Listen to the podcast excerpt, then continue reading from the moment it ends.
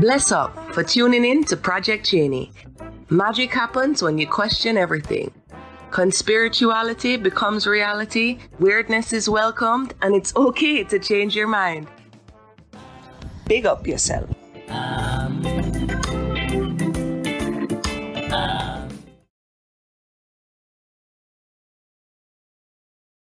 Everyone, please welcome Mystic Mark from My Family Thinks I'm Crazy podcast. And he is here to join me to talk about Aleister Crowley. And I am really excited to hang out with you today. And I'm also weirdly excited to talk about Aleister Crowley. How are you? Welcome to Project Chaney. Thank you for having me here. It's a pleasure to be here again, right? This is my second time on Second your time. Uh, I hope to have you on my show very soon. And uh, I hope to release this as a swap cast later on after you've released it because I'm very excited about this topic. I, for folks who don't know, had a sort of uh, charged and exciting conversation about Aleister Crowley with my dear friend Sam Tripoli almost two years ago, a little more than two years ago now. And especially given the atmosphere of the time, uh, Sam was very much uh, combative towards the latter part of our conversation. Obviously, him and I are friends, so it wasn't uh, it wasn't relationship altering but I hadn't known him for that long. So in my mind, I was like, oh God, is this the end of my very short career with Sam? Luckily, it wasn't. And uh, he understood my point. But what frustrated him was I gave him a very neutral perspective of Aleister Crowley. Uh, mostly because I wasn't willing to just say he's all bad. And when you asked me to go and do this research, I decided again, okay, is Crowley bad? Let's try to ask this question. Let's try to find a real answer. And although he may have been an evil person, so to speak, for the the times that he was in, I don't know if the modern person would consider him evil for maybe the reasons why we would assume. Uh, from our modern perspective, he probably would have fit right in. Some of the things that he would have been uh, alienated for would have been maybe more of his political and racial ideas, which uh, were very much of his time, uh, being a British man, thinking he was superior than women and anyone who wasn't white. So, I mean, there are many reasons to despise Crowley, uh, but there are also some reasons to give him a, a the benefit of the doubt and b uh, a sort of uh slight gratitude because in a weird way if he hadn't lived the crazy life he lived and exposed some of this stuff through his writings i feel personally that we would be dealing with a scarier world. What let me explain what i mean by that. Crowley at the behest of his peers published a lot of things that they his peers would have liked kept secret. And you know with these occult uh powers that have sort of commercialized themselves and are now used by you know fortune 500 companies to manipulate us into buying their products and into subliminally marketing towards us right? I mean these tactics those occult tactics might not have been as evident to us if it wasn't for types like Crowley in his day who did you know spent a great deal of time writing all this stuff out. And uh you know like him or or not he possibly you know had that benefit to the world of of being this revealer. And he very much thought of himself as this revealer right? And and maybe that was a sort of personal ego a personal flaw of his.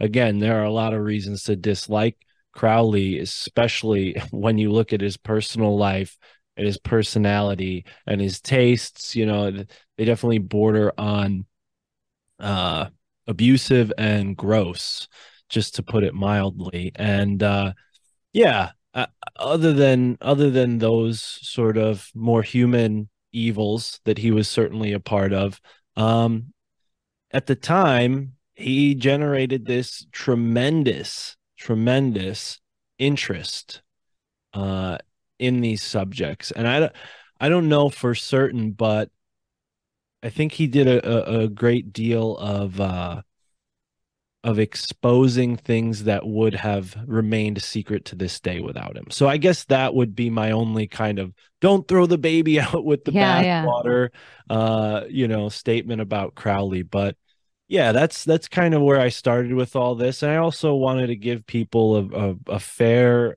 look at Crowley. Now, for anyone who's just coming to this, you know, with no firsthand knowledge of it, this might be a better conversation to listen to. Uh, if someone's very serious about learning about Crowley, uh, I, you know, all my information comes from Tobias Churton, Richard Spence, who I've interviewed on my show, uh, Lauren Sutin, and then a few, you know, random things here and there on the internet. So, you know, if you're very serious about learning about Crowley, Tobias Churton has written six or seven biographies about Crowley, all different aspects of his life.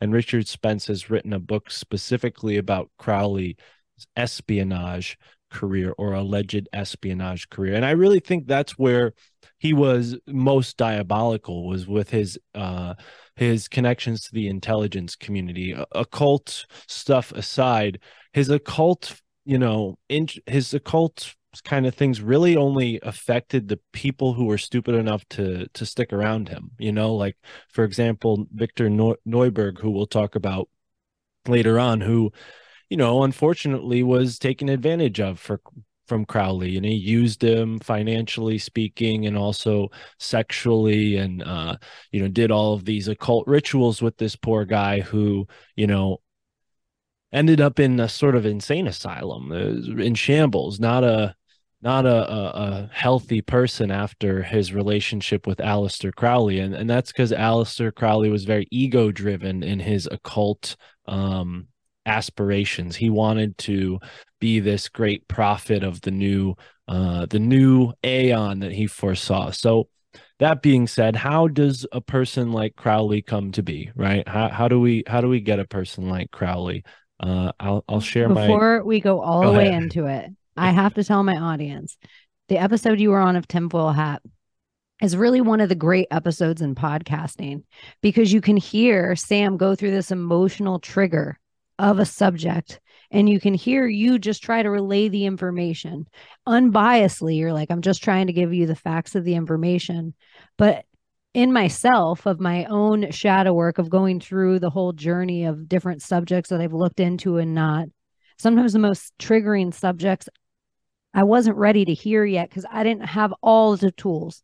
I didn't, or you're looking into danger, dangerous subject matter that you don't have all the protections, you don't have all the like. There's just things that people have to be ready for with certain amounts of knowledge. I think, and I liked Sam's emotional triggers of it because so frequently in life, our emotions make us not hear the um, information.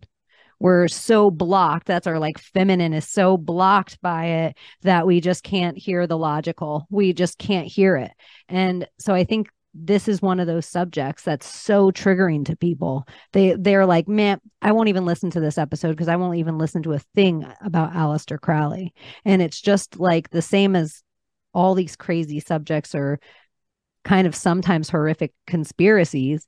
It's like, no, there's so much information here. And some things about Aleister Crowley, I think you could really relate to.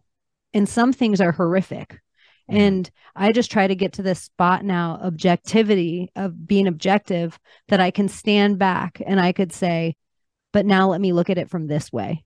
Mm. Like I used to just be like, bags out in the desert. But now I can actually look at it from a different way of like, okay, sex magic. I didn't even believe in that term when I first met about Aleister Crowley. So it's just like um that episode for me is a really big deal on conspiracies because I think sometimes we have to get over our emotion of things to get real facts of it. Right. To hear them, to have the ears to hear. So you did such a good job. I thought I knew you at that time too. Um, when I listened to that episode. And so it was like that anxiety of listening to my friend who on a show at the time, like, oh my gosh. And I could hear you like keeping your cool, but I didn't even know you were nervous. And I would have been like, I would have broken down, like, never mind. I can't even do this anymore. And I thought you did a good job at getting through the information. And so, um, yeah, I wore, uh, you know, my tinfoil hat shirt today for my video uh, listeners for that episode because in all this realm of podcasting, it's in really one of my top 10 that I think people need to go back and listen to. So, yeah, I, I'm really, uh, flattered to hear that because I don't uh, I don't ever go into a podcast without feeling somewhat nervous, and I'm especially nervous on a platform like Sam's.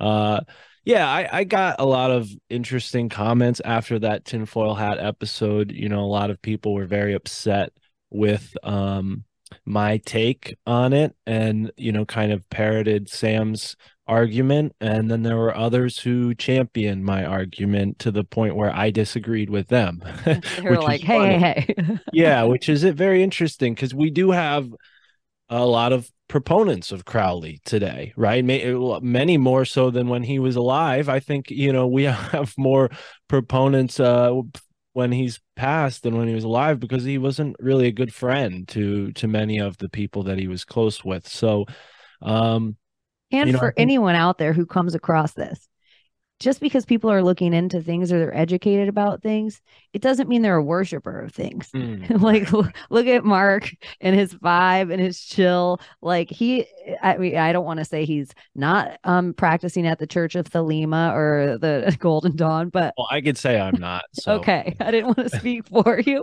but it's just like a lot of the times I think people hear information about things and they assume like I want to know everything about space and flat earth mm. so I can make my decision on it. Oh like, yeah. Oh, you know, yeah. like yeah, I'm really glad you said that because and even the part about what you said before about you know, I didn't even know that sex magic was a thing. Well, I think that's because we've been conditioned with holidays like Halloween and all of the movies that come along with that ritualized uh, event each year. Uh, we've been conditioned to think magic is something that is so much uh, removed, far removed from normal, ordinary life. When in actuality, every single day you experience some form of magic. You've just been conditioned to not notice it, right? I mean, our own dreams are the best example of that. Uh, unless you're, you know, uh, like me and you're a pothead and don't remember your dreams. I mean, dreams are probably the most magical part of your your existence in a way, in a sort of funny. Uh, funny way of looking at it they go unappreciated certainly in our modern era but uh, we spend such a significant portion of our lives sleeping that we can't discount our dream life as a part of a hu- our human experience. And dreams are always magical. We have a magic logic in dreams. And what i mean by magic logic is like a logic that defies waking consciousness. And around the time that Aleister Crowley was uh, alive, this was all very much becoming a part of the mainstream. Uh, we have the occult revival, which was sort of after the Enlightenment, after the that Renaissance kind of of ideas, uh, the freedom that people had after thousands of years of suppression uh, of these ideas, and there's a certain you know argument to be made that okay well maybe the church of rome and the catholics maybe they were burning people at the stake to protect us from the occult because you know we we don't we don't want the occult. It's a bad thing. It leads to bad things. That argument is certainly somewhat substantial. But then there's the historical uh, approach, which shows that the occult was alive in the Church of Rome and the Church of Vatican, the Vatican, and you know the Catholic Church. So you have to, I guess, take the like red and blue goggles off for this conversation and just you know because duality is very much a part of our existence but to your point we can't let it um supersede this I guess, dive into uh, the facts, right? Because the facts, we can have a certain opinion about them, but they are what they are. And the further back you go, the murkier it gets. And Crowley, you know, relatively, uh, you know, didn't exist that long ago. Um, I actually share the birthday. Uh, well, somewhat. He was born October 12th. I was born October 11th, and I oh, sure, kind sure. of found that interesting. And Crowley himself had a, a similar thing like that. He noticed that he was born the same year Eliphas Levi, famous occultist, died, and he was also born the same year that uh, famous Madame uh, Petrovna Blavatsky started her Theosophical organization. So, you know, Crowley obviously didn't notice that immediately, but sometime after, when he was a young adult, he said to himself, "Oh wow, maybe." This is a sign that I am meant to look into this magical stuff. And uh, being that he was born to the Plymouth Brethren sect, which I'll share my screen now. We'll kind of yes, get yes, yes, yes. a young Edward. We'll get the the videos and whatnot, uh, or the the video listeners sort of tantalized here. So there's Crowley in his you know famous hat. Uh, here's the sort of quick 101 English occultist, uh, intelligence agent. I added that in there. You will not find that in his proper Wikipedia uh, because, well, I don't think they want you to really know that that was a big part of his life. But Tobias Churton and Richard Spence have almost proven that in their books. Uh, ceremonial magician, poet, painter, novelist, and mountaineer. Uh, he founded the religion of Thelema and he initiated the Aeon of Horus, at least in his mind. So we know him as the beast and he got that from his mother who had a very hard time keeping uh tabs on him after their fa- his father died right? So crowley's father dies when he's 11 of tongue cancer. And it's interesting at that period in time you know they did have uh more modern treatments for cancer and he was very uh well he was adamant that his father's religious orientation killed him because the Plymouth Brethren sect, you know, discouraged any medicine from the doctors. They had, you know, so much faith that they decided, no, we're going to heal him with our faith. So when that didn't work, Crowley blamed uh, this religion, the Christians, for his father's passing at only 11 years old. I mean, this really changed him forever and is probably why you know he felt such a openness to the occult growing up in England where you had you know a variety of different sects of Christianity uh different degrees of depravity you know some very chaste and some very uh you know uh not so chaste. I don't know the proper word but didn't he get called like was there a painting or a book? Like his mom pointed out something specifically and was like this yeah. is why you're the beast. Well yeah they were very much you know by the book biblical christians. So she just quoted scripture at him and called him the beast 666 because you know, allegedly Crowley was caught having sex with one of their housemaids at a maybe like 13 or 14, you know, not exactly like unusually young to be sexually active, but pretty young for someone to become sexually active especially with an adult. That's that's a rumor. I haven't found that substantiated in his proper biographies but uh allegedly that was you know either that or just his sort of rebellious youthful nature that got him to be called the beast i've I mean, heard the thing in between too like he hmm. went to his uncle's like after his dad died he went to his uncle's and his uncle had like the woods and um guns and shovels and axes and like he could be a boy for the first time like play and roughhouse and learn things and this is where he got like this huge skill set and mm. so hmm. then he gets back to his mom's and she has a housekeeper and so he sleeps with her and impregnates her and puts her on the streets because you can't right. be a pregnant unwed lady and that she's the first victim of Jack the Ripper. Right. Right. right. And I, I did talk about that on on Sam's show and I I didn't include that in the slides just because I hadn't found that corroborated more than once. There's only one source for that information, at least okay. you know original source. But that still, I mean, it's it's a tantalizing fact, uh, possible fact. It's said about Crowley. It definitely adds to his legend. Um, you know, I feel a little guilty and maybe silly of re- repeating stuff like that without actually going and seeing, you know, where it's cited. Uh, I think that's really important, especially if we're going to call ourselves conspiracy theorists, you know, because a lot of disinformation gets spread about.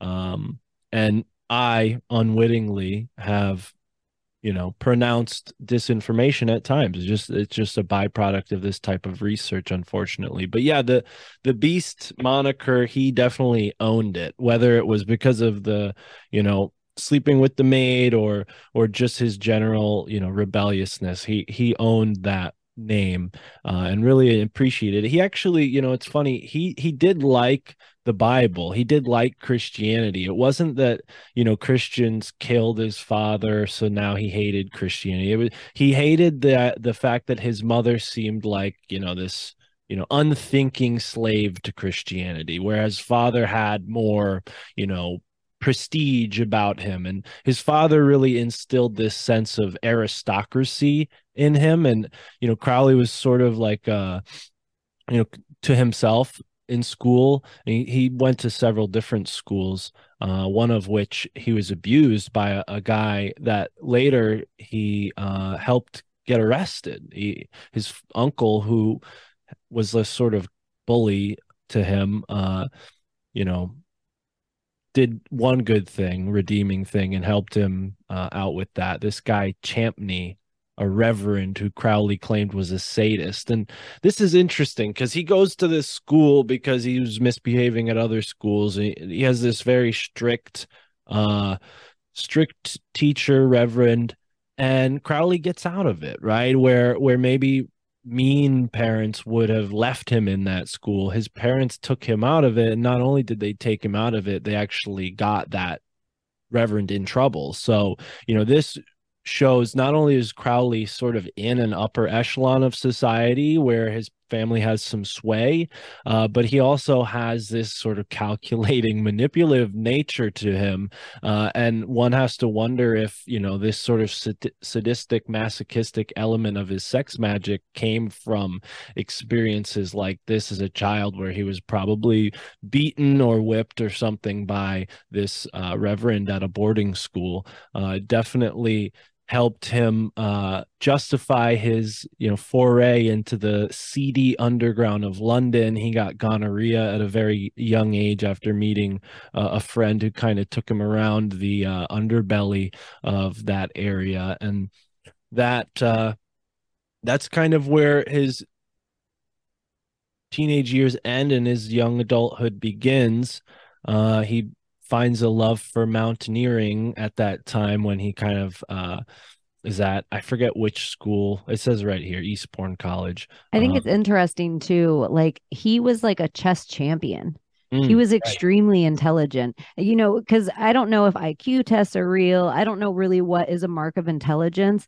But if you are a chess champion, there is a way that you understand theory of things and that your brain works. That it's like he he did understand next level of things. This uh, chess comes up in a lot of these people that I look into of mm-hmm. recent um, which by the way, I've seen you uh, with Juan and stuff and doing that kind of research with Paranoid American and the John Dee and the, it's like there's so many other characters besides the Aleister Crowley just to uh, go off on. But I always find the chess to be um, very, a curious link between all of them. But I do think there's a game theory idea with it. Hmm.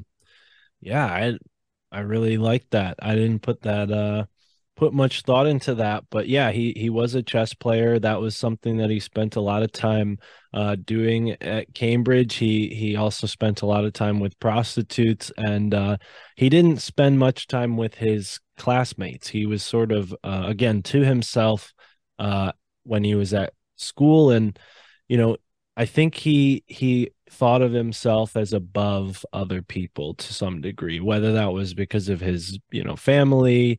I mean he came from a sort of wealthy family but it's a, it's a complicated social status scene in Britain at the time. His family were were brewers, which was looked down upon. It wasn't considered like an aristocracy thing to made a to have made a lot of money selling beer, right? It was considered like the commoners drank beer, you know, the aristocrats didn't drink beer. So uh, he he kind of kept to himself. Although he did feel inwardly like uh, i'm i'm special he wouldn't have got that kind of recognition from his peers uh, especially when they you know heard his name uh, crowley or crowley which is how it was pronounced um, because crowley was also associated with the beer. There was crowley beer practically across the country.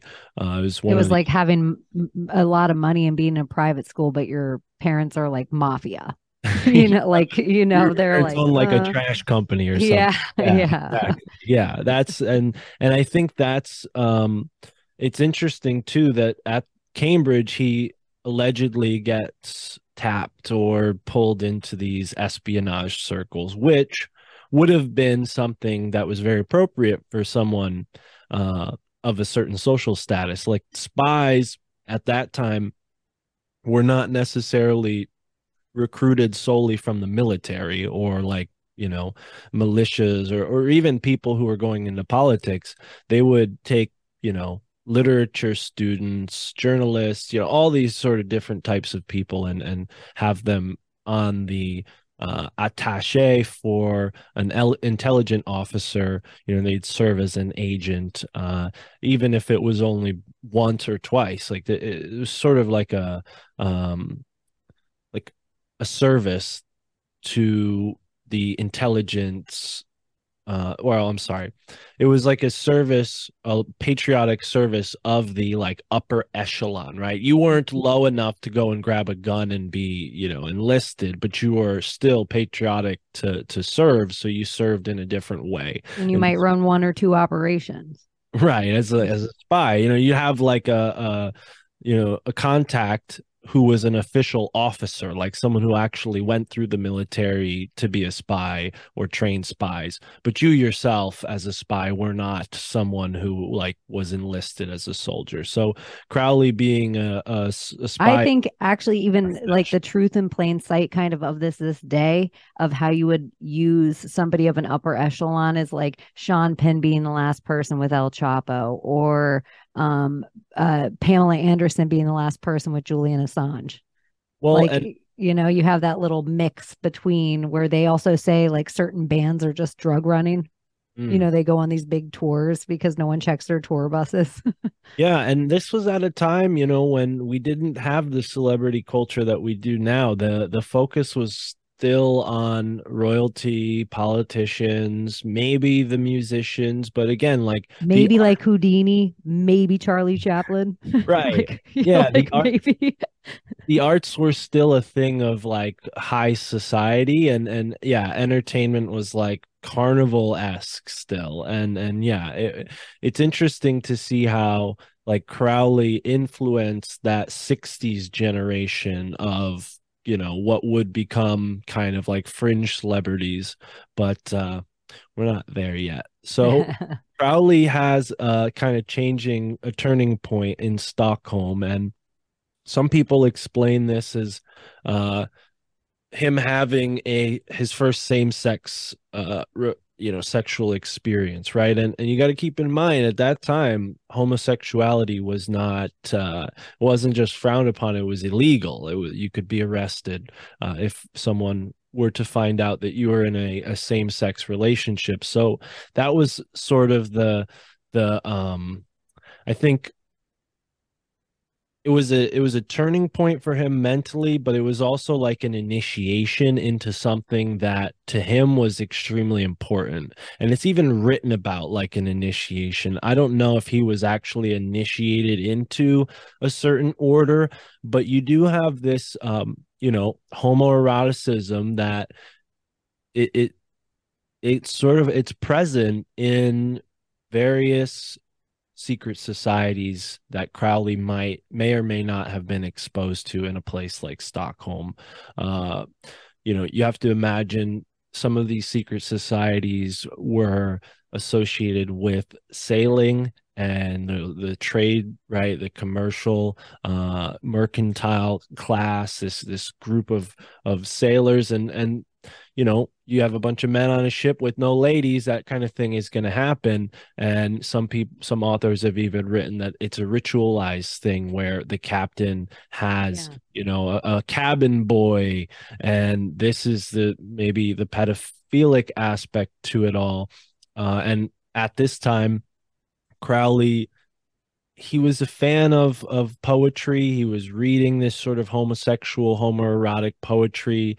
Uh, I don't know if Oscar Wilde was much older than him, but he was certainly around later in the story, and that kind of comes into play because Oscar Wilde famously was uh, put on trial for his homosexuality, and he was a poet and a mystic as well. So you know, homosexuality was sort of a, a, thing within this mystic community. That's something that uh, maybe we don't think about nowadays, considering like the political changes that have gone on. And now it's obviously more uh, open and accepted, and especially so in the past five or so years, at least the, you know, politically active folks are very and i thought about this i was thinking about it with Aleister Crowley in general and just trying to contradict my own thoughts with certain things. And like play just thinking okay what if he wasn't a homosexual? And everybody always has that idea of like you know you build one bridge you're not a big bridge builder but you suck one cock you're a cocksucker. And so it is that idea even in the homosexual community and it's so weird like if everyone just thinks about it in their world um they you can be a girl drunk in college and make out with 10 girls and no one will ever think you're a lesbian but the same thing doesn't happen for men. But take the sexuality out of it all to, or you kind of have to leave it there but if you kind of take the idea of whatever the straightest female is it isn't for the straightest female, if somebody held a gun to her head and was like, You have to let this woman eat your pussy right now. I'm sorry if you don't talk like this on your podcast, but you um you have to do this. It like for that woman, it morally, if she was like of certain religions, it might be hard for her, but it, it wouldn't be the worst thing in the world. Whereas for a man, to have to the straightest man in the world, whatever that means, and I'm not, you know, if Kinsey Scales real or not. Um, for him to have to go through the same act to separate himself from his flesh and his morals, there that's where this level of magic comes in and intention that could you be doing this because then when you actually think of anal sex now it doesn't matter if you're a woman or a man it is the it is this quote unquote portal that is unnatural, unnatural for us to do this thing. It doesn't matter what flesh suit you are in this lifetime. So magically, uh, it, it just seems like to separate yourself from your flesh um, in ritual.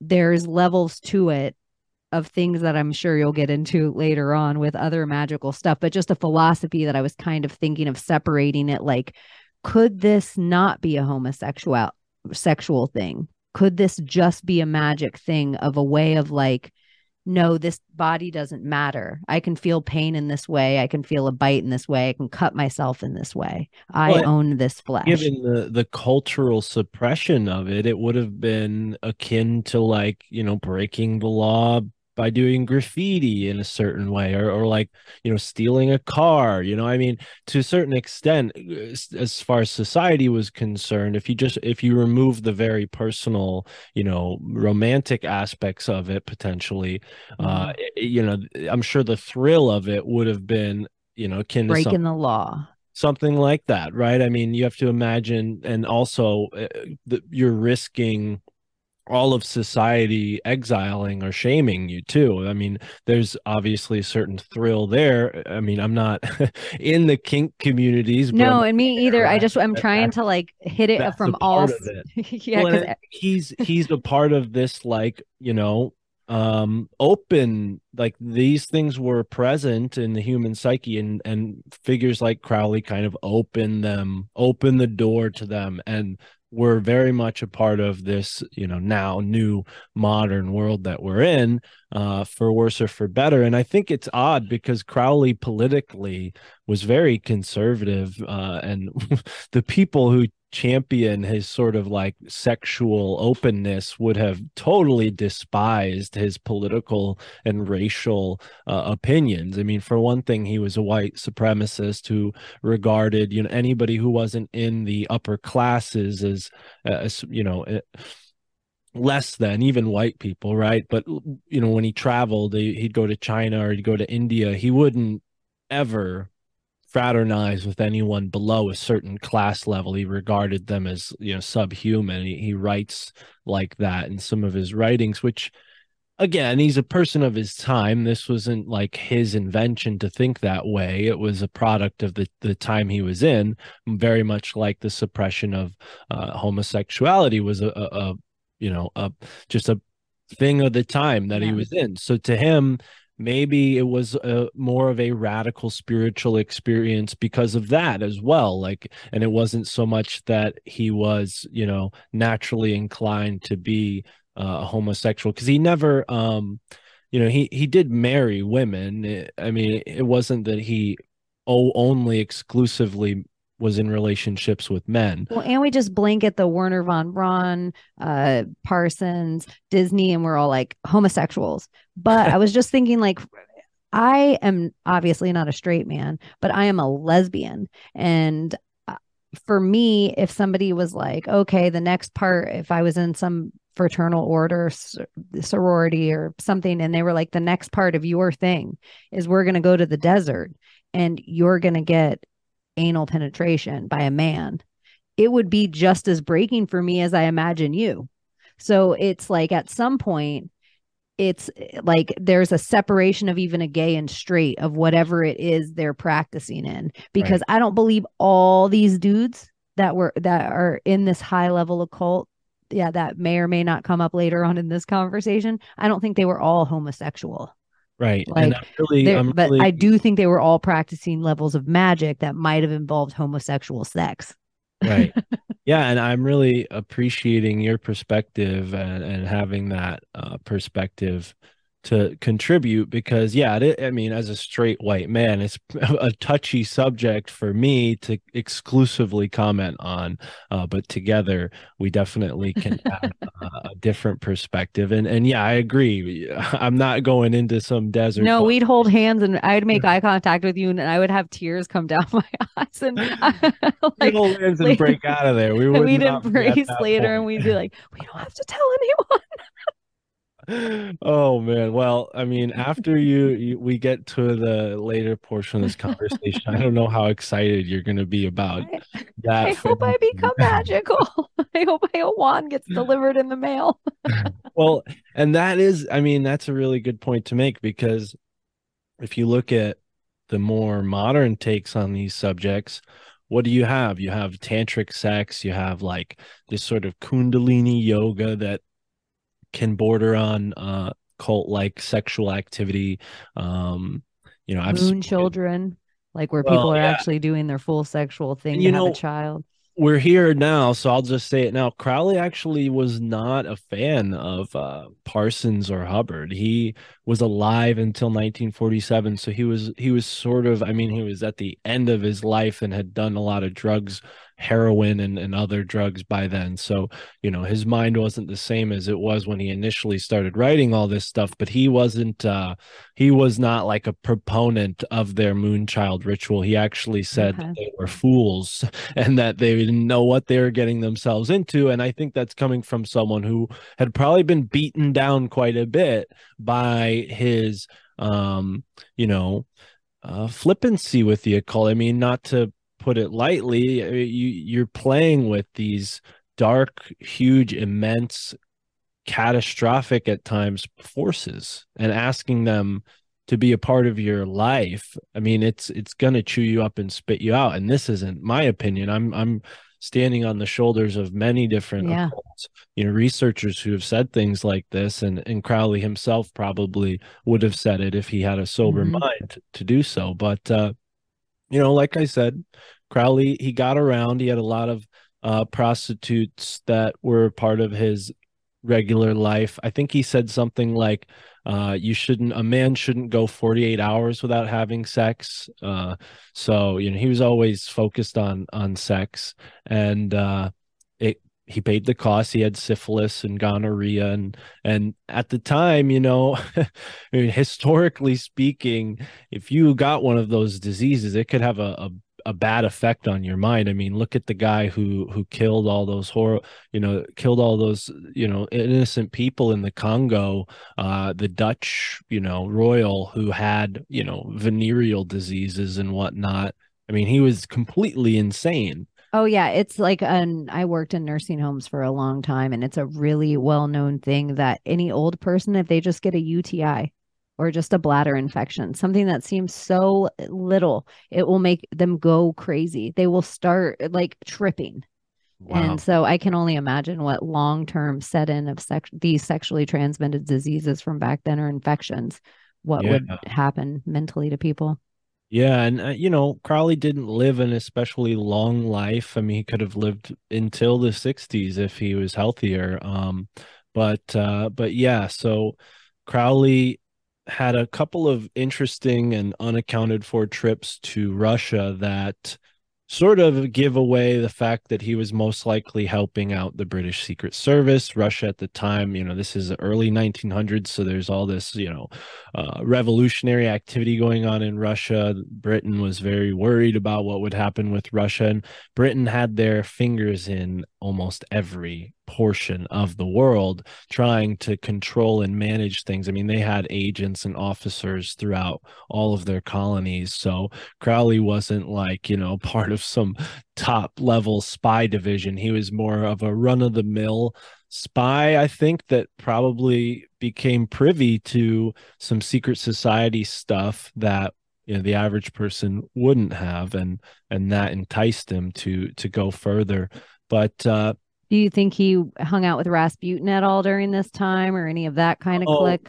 Well, I mean, this is Tobias Churton's claim, and uh, I trust his research. He says that Rasputin, and actually Richard Spence says this too, that Rasputin wasn't even in the same part of Russia when Crowley was there, and Crowley was very uh, young and still naive at that time. So if he did meet Rasputin, it wouldn't have impressed Rasputin at all. Uh, I think that guy was like having children at the time that Crowley was going to Russia, and he lived somewhere like very far in the east of Russia, not anywhere near the western frontier. And do you think Crowley at all was enough into the occult? Because I know he like the pyramids and stuff later on. Do you think he was enough into the architecture of it that he might have and elite enough that he might have, and this is like a far fetched breadcrumb, have been onto Tartarian building idea that he might have been searching for other kind of architectural magic or things, or he wasn't that deep yet? No, I don't think Crowley was concerned with architecture at all. I mean, if you look at his what he's written about, he's very much focused on ceremonial magic, which mm-hmm. you know, it does involve being in a temple and having temple space and but that is a, a, a conceptual temple it's not like it doesn't have a physical specification that's required he he did do the channelings in the pyramid so mm-hmm. obviously he had some sort of uh knowledge of what the pyramids might do but if anything that would have been more for the historical metaphysical mythological qualities uh, not just the the you know I, I mean i'm not i'm not trying to rain on the tartaria parade. I just feel like a lot of the tartaria stuff uh is it's uh it's exclusive to a specific part of pre-columbian american history that we don't know a lot about. So uh, it really doesn't have a, a, any pull on on Crowley, who lived in you know the late 19th and early 20th century by then tartaria and the great reset would have been properly hidden away if we're to believe that the tartaria stuff was written out of history right? I mean well aren't he, the world fairs come up late like in the next period of yeah, crowley's life? I mean the world the first world fair was in the the 1700s. So the World's Fair were definitely uh, around when he was alive, and I think he even visited a couple of the World's Fairs. Um, but that being said, the World's Fairs, in my opinion, are a byproduct of the growing corporatocracy, uh, corporate power system that was, you know, a byproduct of the Industrial Revolution and the consolidation of power uh, of Europe from the traditionally religious royal structures to a more economic university uh intelligentsia type structure right? The world's fair is is like the the royal family saying okay we're not going to hide behind the the reins of the the throne anymore. We're going to hide behind the reins of the dollar. We're going to hide behind the reins of industry. We're going to control industry. And you know the the world's fair was pivotal in bringing forth this industrial enslavement that we're all in i mean if you look mm-hmm. at ford and his idea of you know pay for your car so then you can pay for the gas to come to work to keep your car running i mean the whole thing is just a, a, a ploy to keep you stuck uh, with one you know with one company right i mean obviously that didn't pan out to what he wanted this utopia of like enslavement under a corporate power structure, but it's on its way there in a more diverse way. I mean, yeah. I always think they two birds, one stone. I think they're doing exactly what you're saying, like where they yeah. They use it to like uh make look at this popular idea of these rubber tires by Firestone on this Ford car and Flagler and Edison. and They're gonna drive cross country and it's so right. dreamy. Like they totally do this and like look at this beautiful building and this electricity we're going to run into your town and look how well it works like they sell the ideas through it but then the like idea of like stolen technology also being turned off with it mm. um yeah. i didn't know if there's well, like like it, is this the time where the great reset kind of happened like this ting ting ting ting where they like stole some and would this elite class have a little bit of the info like have a little bit of the like we go still party in these buildings that we know are this. But I didn't even know if he was there you know, yet. Crowley, with... Crowley definitely had, um, like many people at the time, an idea of Atlantis as a great lost civilization, and some people even thought about like Shambhala being this like hidden uh, civilization that was, you know, somewhere on the planet that hadn't been discovered or acknowledged yet. So those kind of ideas that uh, were later evolved into the Tartaria uh, propaganda because a lot of it is disinformation unfortunately as interesting as it is um i like ancient technology i like oh, yeah, it's yeah. like the, the just blanket idea because it's like when tartarian lemurian atlantean uh, egyptian uh aztec like aztecs it's like once you start breaking up these civilizations it's like oh there's stolen technology and architecture everywhere and civilizations have been built on top of civilizations everywhere but it, it's not all just this one thing.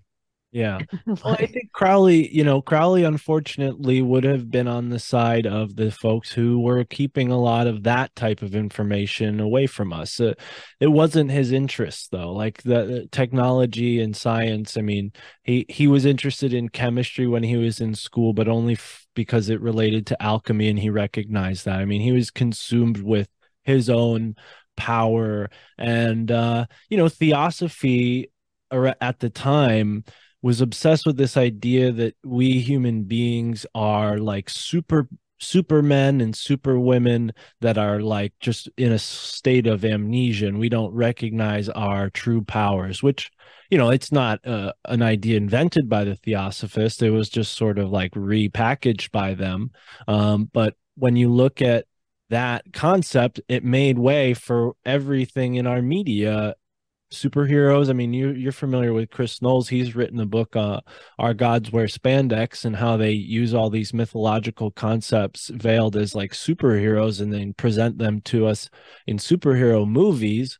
Well, Crowley was one of these thinkers that really like brought those ideas to literature, to printed paper uh, and inspired you know the guys that were drawing the comic books in in the 60s and so on but you know crowley's influences they were more arcane more obscure some like things that we would consider like historically uh relevant to esotericism but like hard to get into. Like you like crowley i think did a service in the sense that he helped make a lot of these arcane, uh, very dense, uh, cryptic, metaphysical treatises and occult, you know, texts from the medieval and earlier periods he made them more approachable to the modern mind and and and tried to take what he would of that in a sort of bruce lee uh jeet kune do kind of way and take what he could get the most out of right? And I think that's a very modern way of doing things. Uh, he seasoned the meat. He took this like raw yeah. meat and then just like seasoned it and made it palatable right and and you know as i have here on the slide uh ae waite who was a sort of scholar of the occult and esoteric world before crowley was uh around he might have been alive when crowley was around i think they wrote letters to one another but that inspired him along with uh a couple other you know strange books like the cloud upon the sanctuary by carl von eckartshausen so like things that we wouldn't see in our bookstores today things that exist in like rare archives and and book collections. But uh one thing that is you worth- have them no. oh, you seem like you have rare archive and book collection. I, have, I, do have rare books. I do. I do. I just wouldn't want to tell you which ones, but uh, I can't. You're like, I don't want those people coming to my house. People yeah, that know rare books. After, I'll yeah. tell you after our recording what I got. I trust you. Uh, but so one thing I do, I can't skip past is around this time, Crowley wrote a series of poetry that is just really disturbing, especially to like our modern sensibility to a certain extent after the whole you know pedogate stuff. I mean it, it makes crowley seem very much like uh someone who would have inspired the kinsey in pedophile pediatric kind of creeps that came very much after crowley was dead. But you know I don't know if again that was so much Crowley's invention as it was a, a, byproduct of the the subculture that he was a part of. I mean, homosexuality was illegal, so you know what you're doing as thy will to keep yeah. pushing. It's like if you're not homosexual and practicing an anal sex, what's the next line? What's the yeah. next line? What's the next line? Well, and, and I'm no in no way an expert, but from what I've heard through various podcasts, comedy, otherwise, just cultural interest, it seems like there's a propensity in the male gay culture for like very young men to kind of get involved, maybe young with older, much older men than twinks. Yeah, and, and I think that was a, a theme back then and something he wrote about in his uh, poetry, and it definitely makes him look like a, a, pedophile. I mean, that that's why when I had that conversation with Sam, I had to bring that up because when you look at uh, Tobias Churton, who spent a lot of time writing about him, uh, Tobias he takes his life and looks at his life, but he doesn't he doesn't take a look at that writing. And of course tobias isn't an all-seeing being. He can't like go back in time and know everything crowley did. He's just going off of what was available in writing and what he can pick up. So i'm sure there were things that crowley did in secret in the dark that we would you know think are are heinous and gross. I mean but I think that's true for a lot of famous people, unfortunately.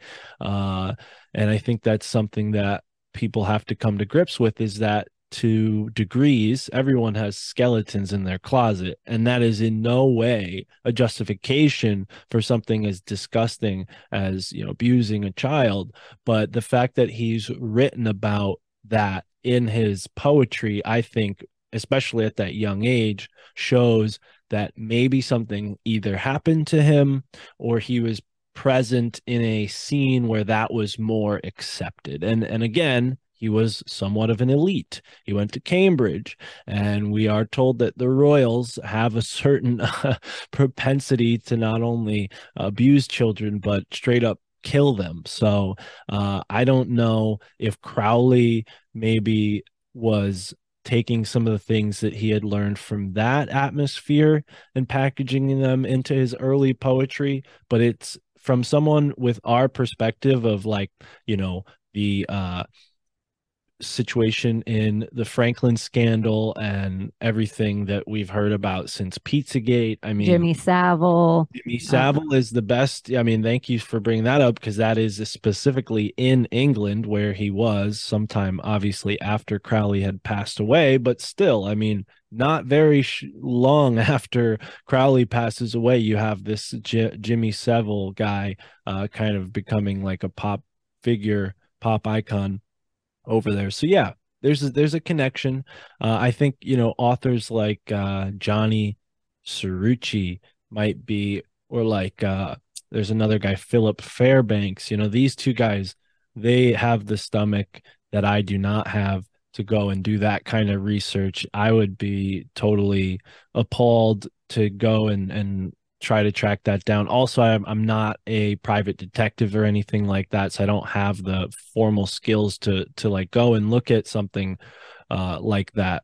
But from my armchair research perspective, I do think there is a case to be made that Crowley had a strange uh, sexual uh, appetite, and maybe that involved people underage but then again, we're talking about someone who's born in the late 1800s. So the sexual laws and everything was very different back then. I mean, back then there were people who were married to 12 year olds, you know, by arranged marriage. So uh, it was a different world. Uh, that being said, and that was happening in America. like, yeah. that well, wasn't like just any country like in the early 1900s um 13 year olds and 14 year olds were getting married in this country. Yeah. So, and, and England probably would have been very similar. And, you know, this is all we're looking at Crowley so far as he was in England. And, and he kind of traveled a lot, um, being a mountain climber. And as someone who's hiked a couple mountains, it's definitely a spiritual experience, you know, getting to the top. So I think, you know, there is a benevolent side of him too. I mean, he wasn't exclusively doing things in the dark. He had normal interests like mountaineering and he was pretty good at it given that he was born uh, with I think some sort of chronic illness and then he also developed asthma. Uh, mountaineering was probably really helpful for him to get over that. And uh, yeah, I mentioned Crowley was a spy, an agent, and and Tobias Churton and Rick Spence suggests that Crowley's foray into the Golden Dawn was not so much because of his occult interests, but more to spy and maybe even disrupt the Order of the Golden Dawn. Did so, he hike Everest? No, he made an attempt on K2, which is one of the Himalayan mountains. I don't think it's the tallest Himalayan mountain, but yeah, he did uh he did he did hike up K2, which I don't think he successfully made it to the top. I heard different tales of it. I was um well, looking... I have it in the slides. It's a, oh perfect. I don't want to yeah, fast forward you. It's okay. It's a little later. Yeah, it's a little that's a little later in his Okay, life. I'll totally wait. Go on, go on. so uh so he meets this Julian Baker guy, and it's kind of interesting the way he meets Julian Baker. It seems like he knew that Julian Baker was a part of the Order of the Golden Dawn before he met him, right? Which suggests that Crowley was a spy sent to Switzerland to meet Baker and then be invited into the Order of the Golden Dawn because he he goes to this uh you know place where this guy was and he makes this big you know impression on everybody as a, a guy who knows something about alchemy. But when he's giving his sort of public statements of like yeah another cool thing about alchemy he's intentionally th- saying things incorrectly to get baker's attention So Baker then approaches him and says, Hey, you know, you were a little bit wrong about that alchemy. Let me give you a private lesson. You know, he gains his confidence and then joins the Order of the Golden, uh, uh, Golden Dawn. So, you know, obviously, I'm not the guy to suggest that, but Richard Spence suggests that, uh, you know, this was something that he did as an intelligence agent. And it, and it makes sense because uh, very soon into his, um, time in the Golden Dawn. He excels. He gets to a place where a lot of people are, um, you know, kind of con- contempt. They have contempt for him. They're also kind of feeling like, who is this guy? Who does he think he is? And I did leave out that after Crowley's father passed away, uh, you know, he was left a whole bunch of money. He didn't inherit the money until he was old enough to get it at 18 but he had enough money to where he didn't need to work. He was completely able to, you know, finance his mountaineering trips and be uh, like a full-time golden dawn member probably padded his way with some cash uh, to get up the degrees faster right so uh, he kind of greased the wheels and i think that probably upset people and uh, he took a liking or Mathers took a liking to him. And basically part of being the trust fund kid though I mm. feel like there's a lot of hate all the hate that goes on Aleister Crowley. When I go on my contrarian I'm like okay you end up with all the money in the world tomorrow. So many people out there listening to this or in the last few years have been on spiritual quests. If you had all the money in the world maybe you would go meditate in the pyramids Maybe you would go hike the mountain to sit at the top and do a ritual. Maybe you would pay to um, go sit in the coolest Russian building. It's like maybe that stuff too, like just a kid with money that it was also on some sort of spiritual quest. Oh, yeah. Sometimes I think some of this stuff wouldn't you do it too if you had the money? well, and there's certainly a case to be made that Crowley felt like he was a uh, you know a special person someone who was uh, meant to be doing these things. Like i said he noticed that the year of his birth these two very strange occult figures happened to be doing very important things. One of them dying the other one creating their famous foundation. Um so yeah crowley definitely i mean he had like a lot of mobility. He had sincere interest in these things but he also had you know patriotic kind of arist- aristocratic bent to him right? And this is where the spycraft comes in because you know although he you know seems like a loose renegade later in his life early in his life he's very much someone who's like for king queen and country like mm. god god king queen and country like that's his thing and and he doesn't uh again he doesn't totally dislike christianity he he uses some of the the things he's learned from his biblical lessons in his occult understanding you know because the, the two are very yeah. similar in a way I've heard the spy thing as like one of the words getting thrown around Crowley. Never have I really like concentrated on it as the bent. Um, even bringing up the Jimmy Jimmy Savile, it's interesting because if you just take away all what you just think Jimmy Savile is and you equate him exactly to Ghislaine Maxwell Epstein and you're like, "Oh, he's a or even Hugh Hefner. Oh, this is a honey pot, this is a honey trap and this is just building blackmail however that builds." And it right. you know, whether the person starts out looking for the thing or if we can just get him drunk enough to put him in bed with the thing, the right. blackmail happens either way. So looking at him with the same slant of just like spy gathering intelligence, gathering and also kind of infiltrating these magic orders, which we see every military and intelligence agency later on use all these kind of crazy techniques, like you're talking about. Looking yes. at it with just this angle, you could even be like, oh, Epstein, Savile, Crowley, these kind of oh, they're all spies. They're just levels of spies. Even well, maybe they might not be practicing the magic as much as setting up other people for the blackmail.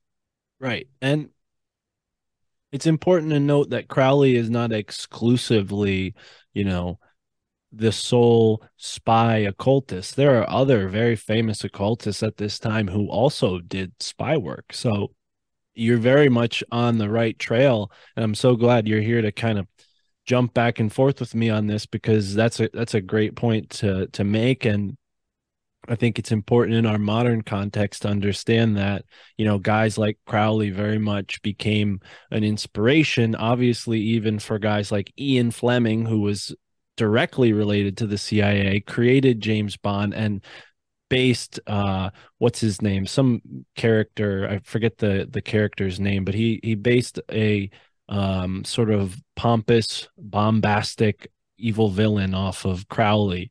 Uh, I forget the guy's last name, but he's a villain in Bond, in one of the Bond films, and it's directly based on Crowley. So yeah, and we even the 007 does isn't that something something hook like isn't the actual like they say that uh symbol the 007 it might be Hmm. Slick Dissident um i feel like they just have this quick like oh 007 it's the blank blank blank and it's like Yeah. a, yeah Well, if i think of it i'll put it in the i'll edit No, it I, I mean, as far as I know, first of all, I'll say shout out to Slick Dissident. He has a whole other way of deciphering these things that I can't, you know, comment on. But I'll say from like the the uh, mainstream sort of perspective 007 is a nod to John Dee who would use that uh code name or just way to sign certain things is 007 and also 7 is very s- symbolic right? I mean esoterically 7 you have 7 chakras you have 7 senses to a certain extent. You have um you know seven sacred sites. I mean there's something with the number 7 Yeah. Uh, but anyways we have Crowley here kind of infiltrating the Order of the Golden Dawn. And it- it's at a time when there is a group of British folks who are sort of loyal to one strain of royalty. Uh, and they went by the Carlists. That was his sort of what we call them hi- historically. And they were trying to get behind this guy Carl Don Carl, who was uh, one of the kings of Spain, uh, to take over. Uh, and I think Spain had recently lost a major battle or war with England, so you know there were some people who were maybe um, legitimists towards that Spanish royal cause who were a part of the Order of the Golden Dawn and you know this is very interesting to point out. I, I don't have that much information off the top of my head to talk about on this but i will say that you know spain is a hotbed for occultism. You have to keep in mind especially with the tartarian conversation the tartars the barbars the the moors right? They invaded spain. And a lot of the things that they brought from that uh, ottoman empire Islamic Enlightenment period into Spain and into the very, you know, suppressed European consciousness, those things remained under the guise of secret society, uh, Templar, you know, this sort of thing. So, you know, that royal family may have had, you know, direct interest in groups like the Order of the Golden Dawn. I mean, I don't I can't back that up, but I do think that, you know, when we look at these royal families and their political orientations and then their you know spiritual orientations there's this like third factor of like the secret society fraternal connection that usually goes unnoticed. And it was extremely prevalent for people to be a part of orders like this back then. So to have Crowley again in this position wouldn't have been that strange for the time. Um, but Crowley certainly was a strange guy who, you know, unlike many other spies, wrote a great deal about what he was doing. Uh, although he didn't really write much about his own spy craft, you can kind of imply it when you look at you know his records of where he traveled and what he was doing uh, when he was there. And we're about to get into a little bit more of his travels but um You could totally see why the royals would want it, though. They, I mean, look at the artifacts that they wear, uh, the relics that they hold, the uh, crowns, the, where the jewels are placed. I mean, even if anyone studies anything about stones of what we know them just metaphysically, or if they're into crystals or things like that, imagine what these stones and these uh, things are bringing in. So, even in the idea of Indiana Jones, I always bring up the trilogy Indiana Jones. They're in search of relics. It's not just Hitler that was looking for the spear of destiny, or, you know, it's like they want the Ark of the Covenant. They want all these things, um, even if they were things before the Bible wrote about them. They want these things. Oh, yeah. Uh, there's there's power in them. So I imagine even spycraft wise, if there was a magical order, like if we were a witches in a coven and you heard rumor as the king that we could create gold out of wheat, you would come find us. And so I think in that kind of way, you would want to infiltrate these every magic. Anyone that said they were doing anything, you would want to know if they could do it. Right. Right. And, you know, our country was founded by guys who were a part of these sorts of orders. Uh, uh, the thing that I've been researching before I sort of stepped away briefly to look at Crowley is where I'm from, Connecticut, and how that fits into the founding of our country and some of the occult esoteric things that have happened in the colonies that are not really mentioned. So maybe we'll have another conversation about that later on. But with Crowley, you know, I think, yes, his generation was very much like in this world that was appropriate for the time.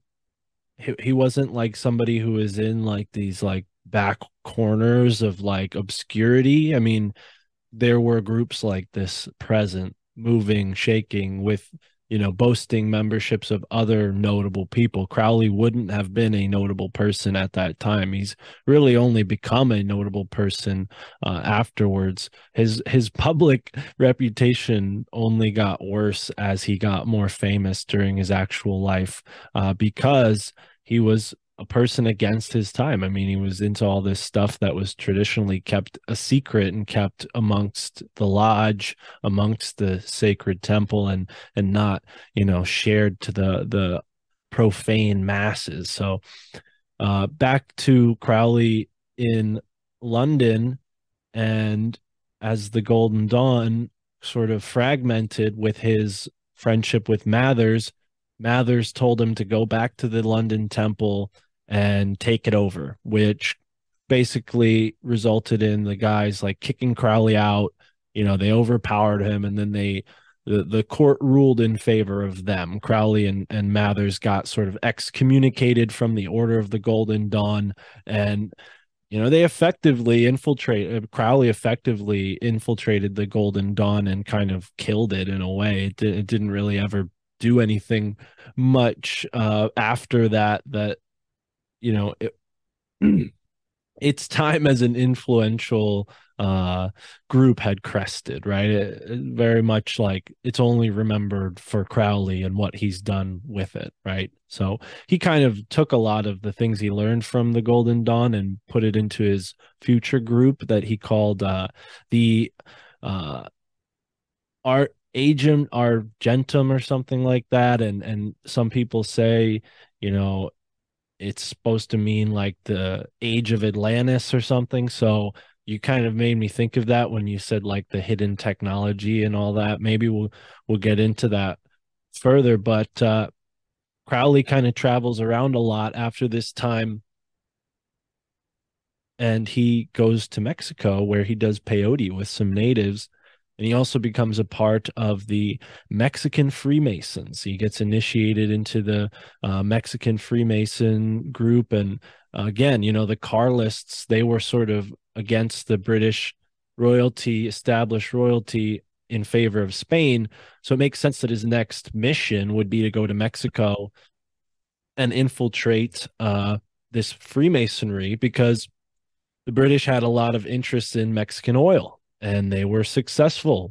Crowley potentially swayed the guys in the Freemason Lodge to be pro British. And when it came time for the Mexican oil to be sold to certain prospects, the British companies won those prospects. So uh, it's fair to say that while Crowley was doing peyote and learning about, you know, maybe dark shamanism in the Mexico, he was also like doing kind of political espionage type of things, infiltrating these secret groups uh, for political reasons. And I think that's fascinating because we don't typically blend those two things. You know, at least when we look at them historically. We tend to think of like, oh, well, the theosophists and the spiritualists, they were interesting and but they were like hobbyists. They didn't have an impact on any, any on culture, which I think is wrong. You know, a lot of very influential people were a part of these groups, and Crowley kind of proves that with his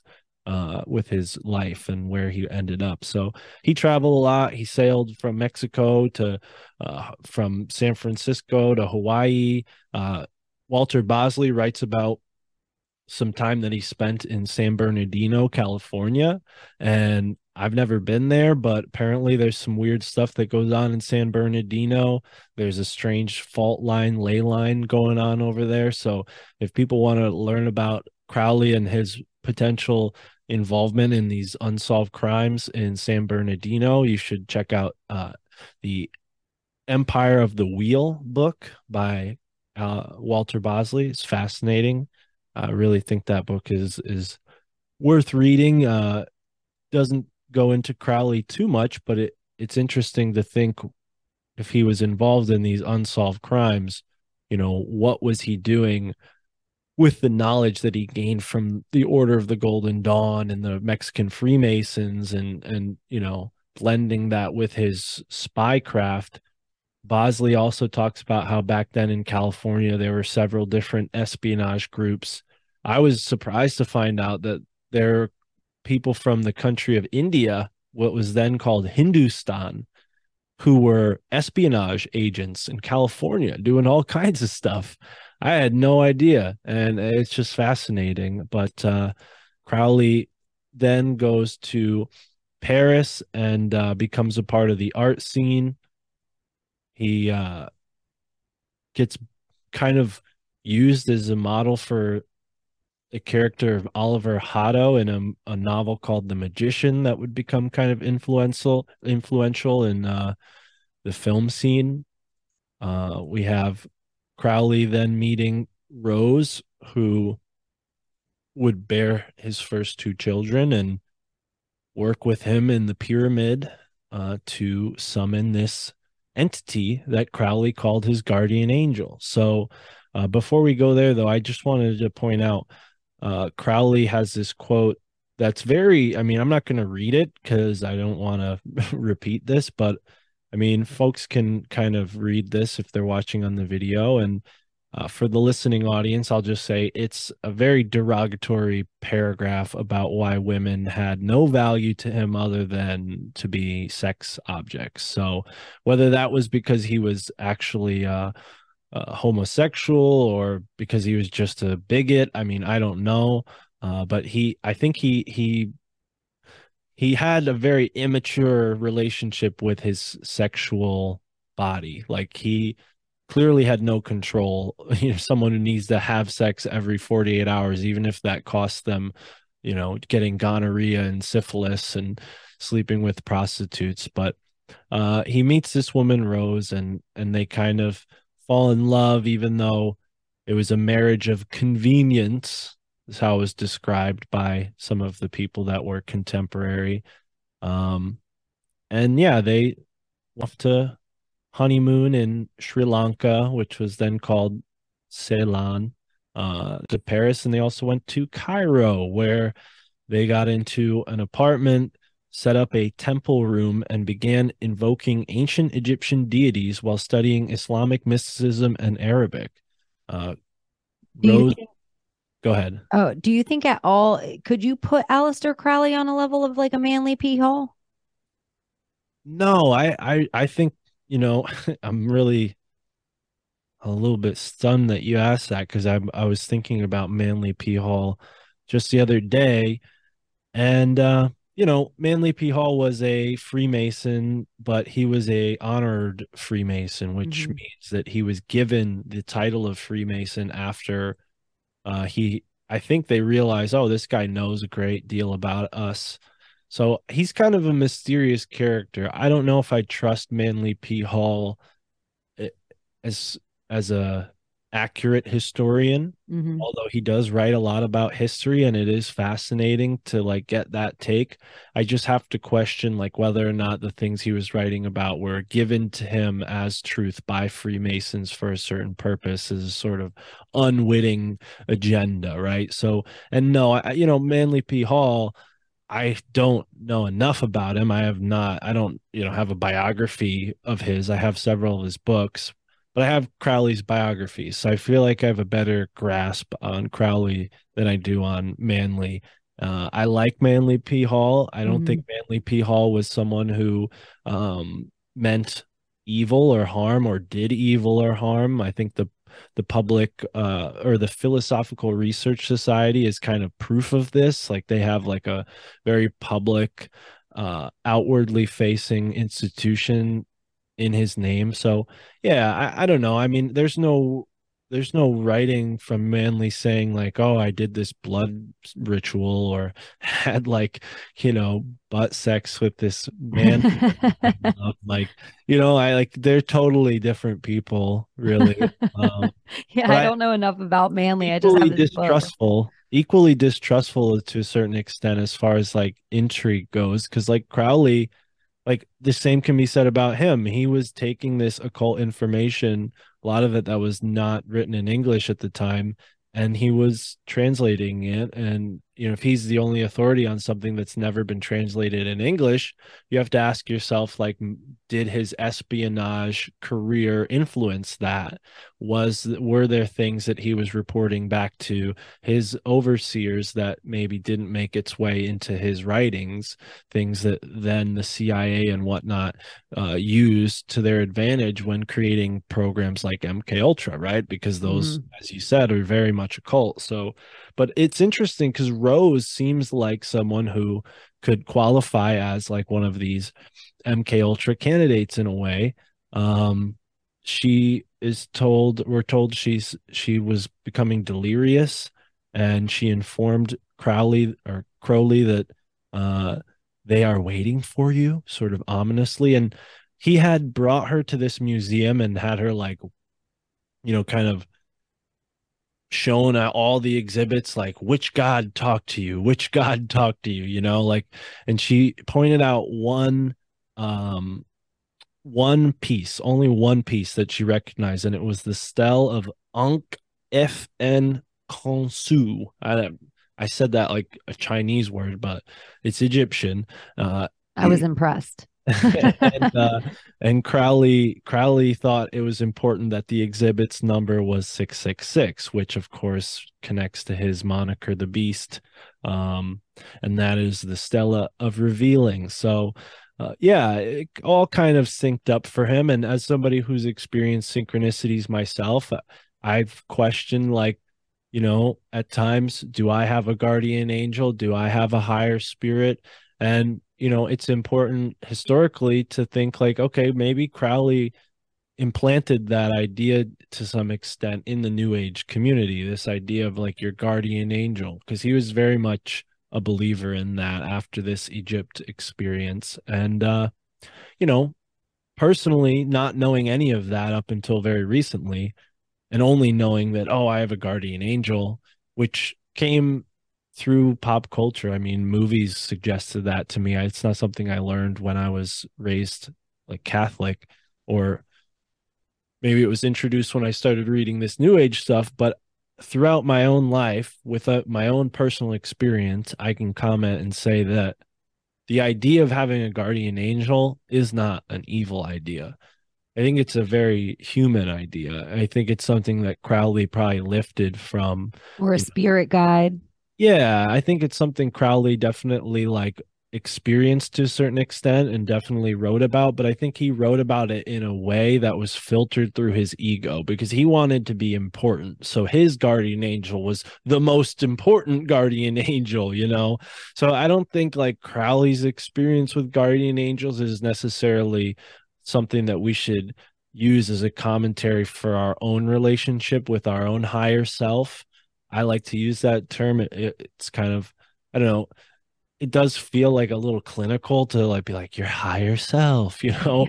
but i do i do feel like we have this like part of us whether it's your dream self or whatever it is that is outside of your ordinary consciousness and i think it if you have the right discipline that guardian can guide you and, and maybe even be ben, uh, beneficial source of of contact. And you know i think someone who's maybe more swayed by a different religion would say like well that's god. That's that is god. That's just god talking to you.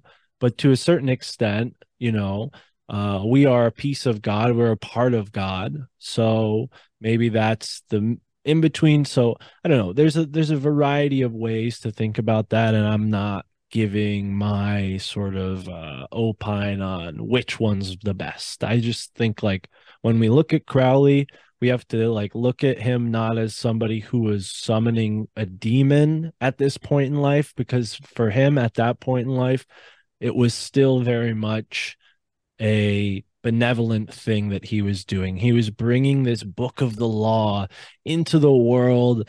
It was dictated to him by this great Holy Spirit that he met in the temple, right? In the in the Great Pyramid Temple.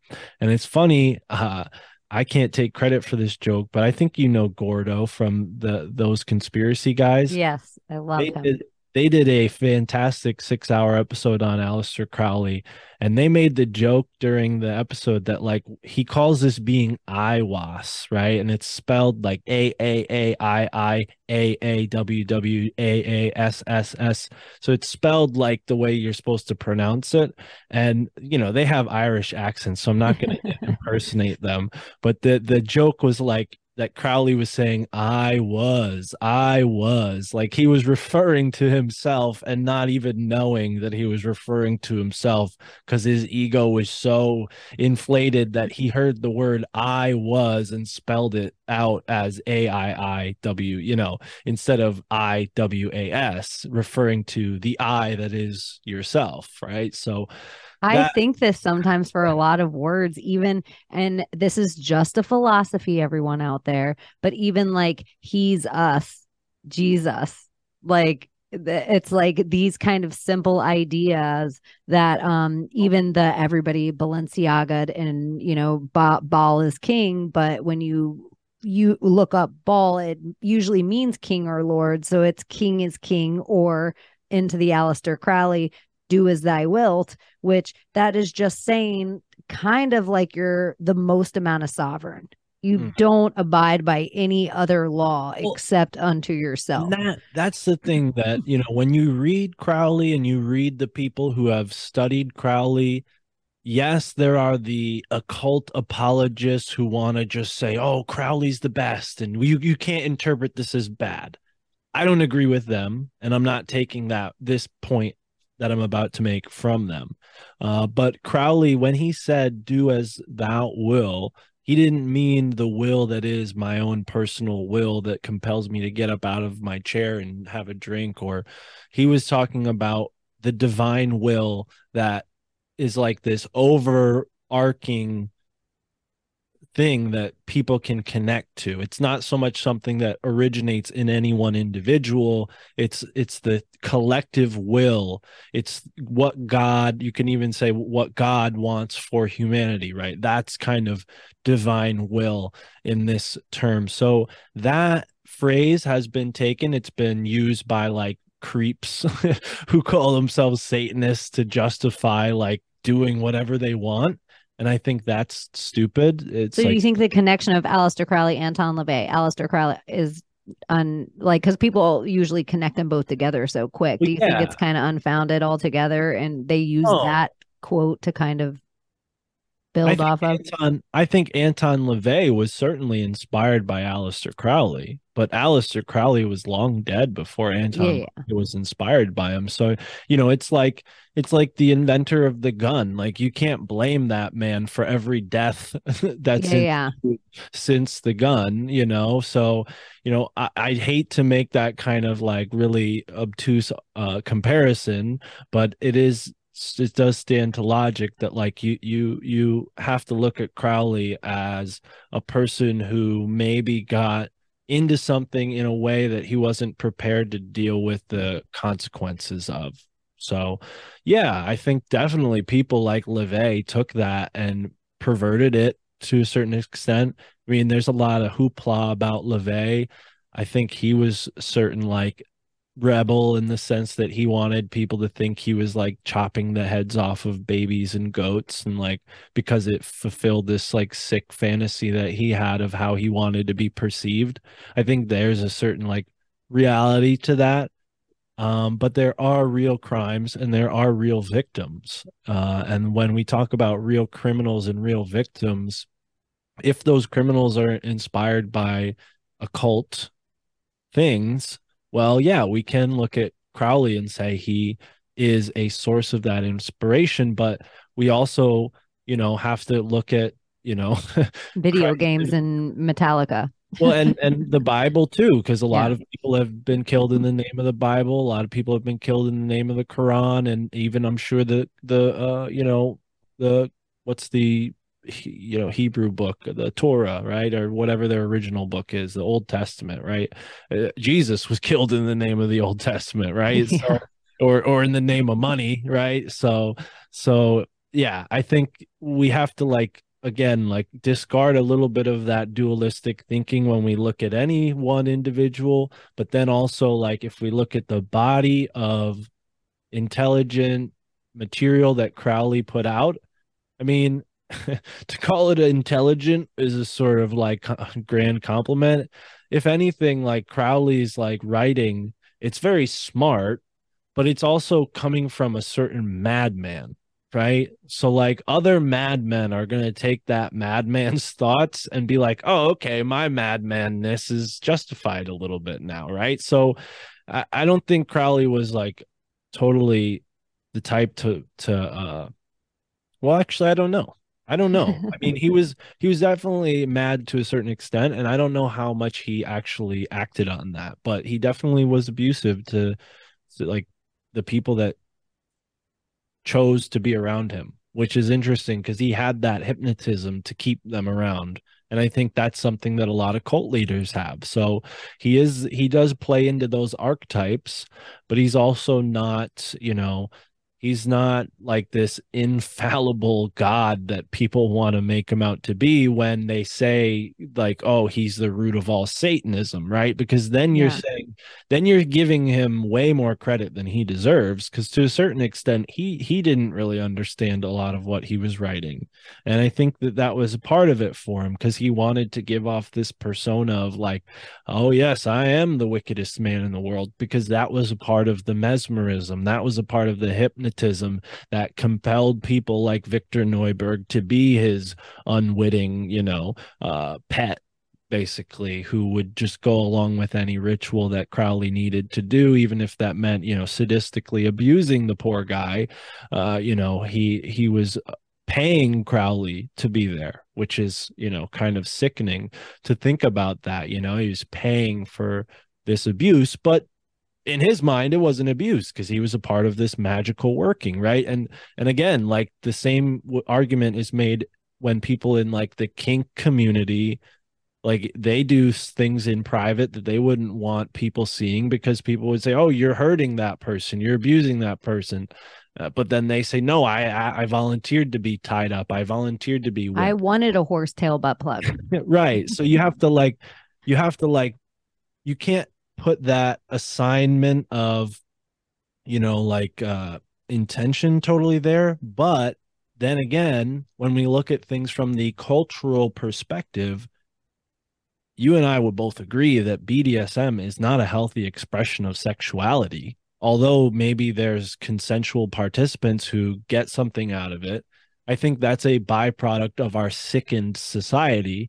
And I think Crowley is somebody that very traditional religious people equate with the collapse of traditional values in the direction of a moral compromise and uh, maybe even an embracement of certain depravities right? But then again as a lesbian yourself like you wouldn't agree that homosexuality is depraved right? So i think we have to be and I wouldn't either, right? So, but I, that's I, kind of one of the schlick things that I think that the rulers of society do is they take a couple normal things right. and they mix it in with perversity, right. so that way they can control.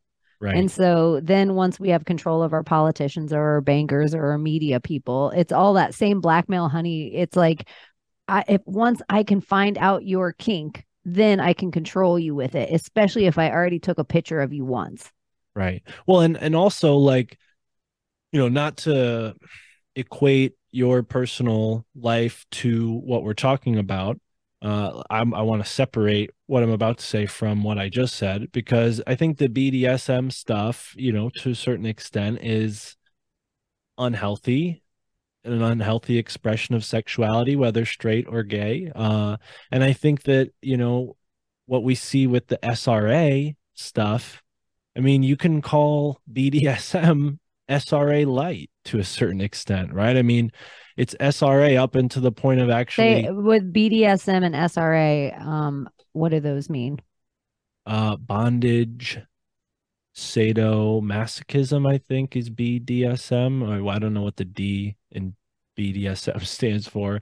Uh, and then uh, SRA is satanic ritual abuse. So, I mean, again, I, I'm probably making some people in the audience very uncomfortable if they're you know interested in that particular kink. And i apologize again i'm not trying to say that consenting adults you know shouldn't be able to do what they want with each other but i think that like some of those you know torture like methodologies even uh, things that aren't torturous. I mean i talk to my audience all the time. I think a lot of the things that people it's perfectly um, you're allowed to do whatever you want if you're turned on by feet, but you're turned on by feet because probably you were in a bathroom stall at too old of an age or in a ladies' changing room. Or if you're a cuck, if you're turned on by that idea of cucking, it's probably because you've watched so much porn that you've watched the money shot of another man's penis so many times. That's the only way you can get turned on by a vagina now. So it's like every level of kink every it's like it isn't healthy and it doesn't matter if we're allowed to do it or not. We should also as adults be able to look at each other and say this thing I do is weird and it's probably from some kind of trauma or even if we don't consider it traumatic that your mom took you in a bathroom too old while you and we say starting puberty and people are like I wasn't starting puberty until blank and I'm like well puberty is a cycle that's very long and so when you start getting boners and feeling different ways about yourself as a kid and you're sitting in a lady's changing room it's just doing weird thoughts to it's just it's weird wiring. So i think it might not be a traumatic moment but now you're you have all these questions and stuff running through your brain and maybe shame for the first time and maybe all these it's like and you're not allowed to say anything about it. So it becomes a kink as it grows and grows and grows in your so i don't what's healthy and unhealthy i don't really know but there are so many things in our society right now um, because we've been slowly abused. Our parents were abused, and we've all been kind of brainwashed in this way to all work through our root chakra. So everything is kind of this kink, like it's leaning toward this way. Like I do talk to my audience about this stuff all the time. So yeah. um, well, yeah, I I think that I can see what you're saying too. The same way everyone can say all porn is gay porn, and all porn is eventually, even if it's consensual adults porn sites will eventually harm children. Like even if the porn site doesn't practice in that, the whole system that works, you're you're you're contributing to something that also does this thing. Right. So it's like do does all uh sexual depravity you're you're not practicing um satanism but you might be leaning into a ritual that you don't know anything about Mm. You might be separating yourself like this from yourself in a way that you're who's get who's there when you walk away the same way as being like blackout drunk like you're inviting entities and energies that you aren't necessarily aware of even if you just think you're getting turned on through your root chakra mm. but that's just my personal opinion on it i won't put it all on you but no yeah and then i you know i don't have any you know qualms with what people do again with consenting adults but uh but there is that traditional religious perspective that equates that shift in culture to people like Crowley and the movement that he was for lack of a better word either a part of the founding or just swept up into through maybe the intelligent agencies. I mean, I think that is one theory that, you know, it's not substantiated by the authors I mentioned before, but it's something that I kind of am suspicious of is like these culture creators and how they use people like him to get people thinking from their root chakra rather than their crown chakra, you know, and, mm-hmm. and again, you know, I'm not some, you know, perfect person who wants to tell everyone, oh, you got to be perfect just like me. But I do think that, like, you know, what you you said there, which was very helpful to kind of clearing the air on on some of the more, you know, touchy subjects here. Um, I think it's it's important to to mention that there are real victims of things like SRA and there are real victims of of crimes and and the fact that there's kind of an overlap with occult practices. And then there's another overlap with like kink community things. I, I don't think that means there's a direct like linear correlation but it's evident that something's changing right? And maybe well it's that- the same way as like me getting married has nothing to do with a drag queen reading to kids in a library but right. somewhere it's all a thing now but that's kind of what they wanted it to be. It's like all packaged together as and then like me and my wife making cookies on a sunday has nothing to do with some guy in a g-string walking down the street leading a parade in front of your kids right. but somehow it's all the same thing now.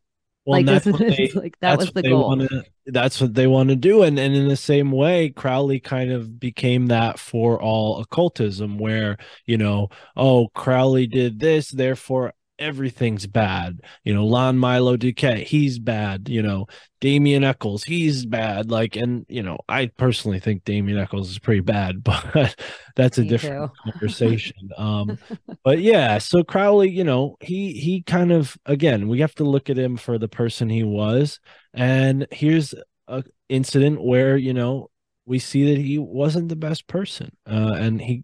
Like you asked before, did he climb up the Himalayas. Uh, well, he climbed up Kacheng, Kangchenjunga uh, in Nepal. And at that time, the British had an interest in Nepal. You know, they actually invaded Nepal uh, around that time. Uh, the Russians were in Nepal. Uh, very, very interesting time period. A very interesting place. And Crowley was there, not just for mountaineering, but possibly for spy reasons. Um, and apparently he was such a kind of asshole on this uh, expedition that the rest of the crew tried to mutiny against him and it ended up killing all of them. Uh, it, i think he was like one or two of the only people that survived that uh, expedition and the people that did survive blamed him and he kind of had a really bad reputation as a mountaineer ever since that point. So, you know, I don't know what that says about Crowley kind of putting his own maybe objectives over the lives of other people. Obviously, wants to get to the top of this mountain to have some kind of spiritual experience and uh and yeah, he did not he was not successful. So, didn't some people say that he um did a spell up there and or a ritual and caused an avalanche? That's yeah, I mean, and that's the thing. It's it's like how would we prove that? There's you know, one side. Let me and I'll ask you the other side too to bring it back to the spy thing of it. Yeah.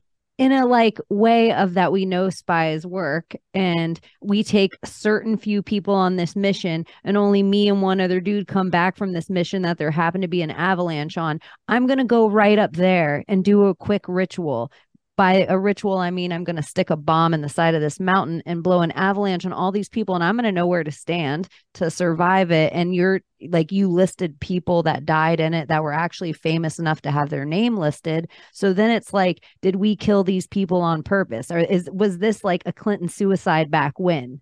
Like, was he maybe a higher level spy doing where it's like, yeah, sure, go on the Titanic. I'll meet you there. And I'm JP Morgan. and then I, like, a week before I go, I'm like, I'm you, not going to make the ship.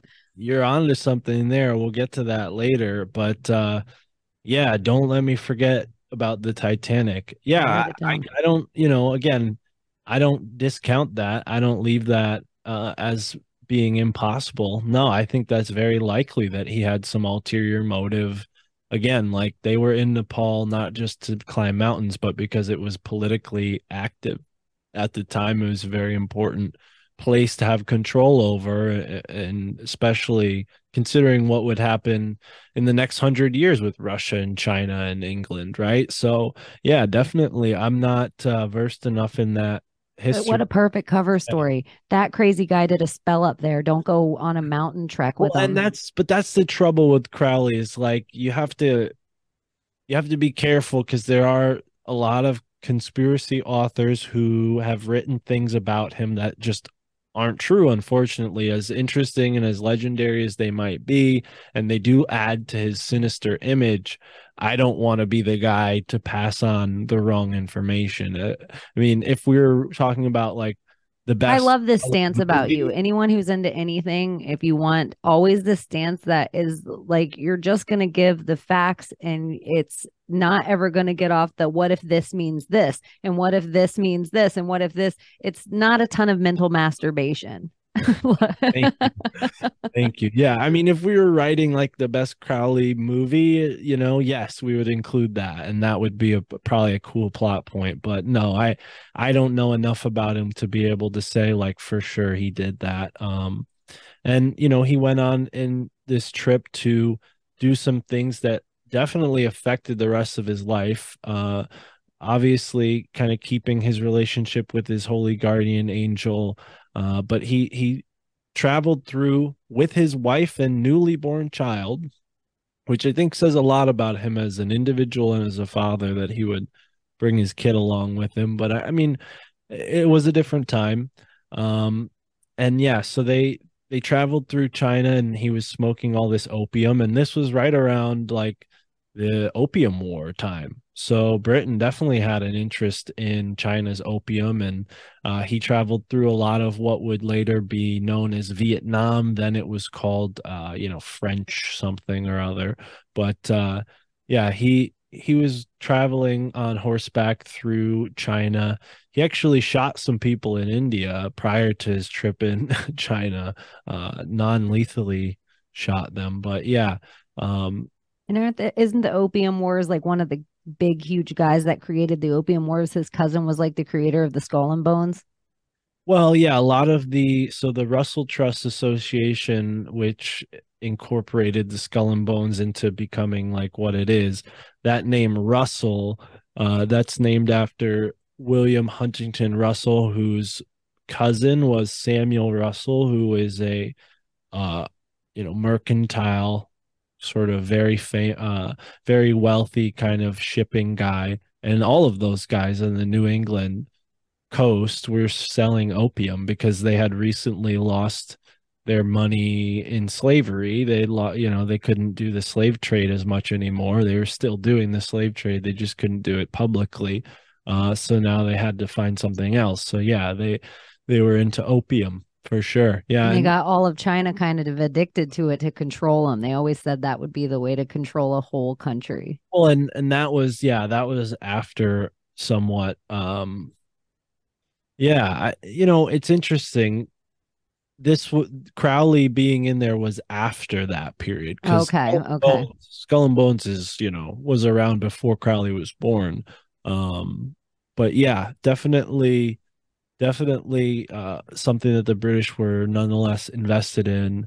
Thinking about him as a spy is blowing my mind. Like eh, thinking about it with that whole new goggles on is like, oh my gosh, and what was happening at this part of the world now, and what's happening here, and now you can just move this guy anywhere and well, I think that's part of why he has the reputation as this big bad black magician because the British government doesn't want the attention focused on this stuff. They don't want him seeming like a competent agent. They want him seeming like a bumbling black magician who's just wicked and evil and not to be looked at, right? It's the Monica Lewinsky, where don't look at Epstein Island, we'll put a scandal out of our own.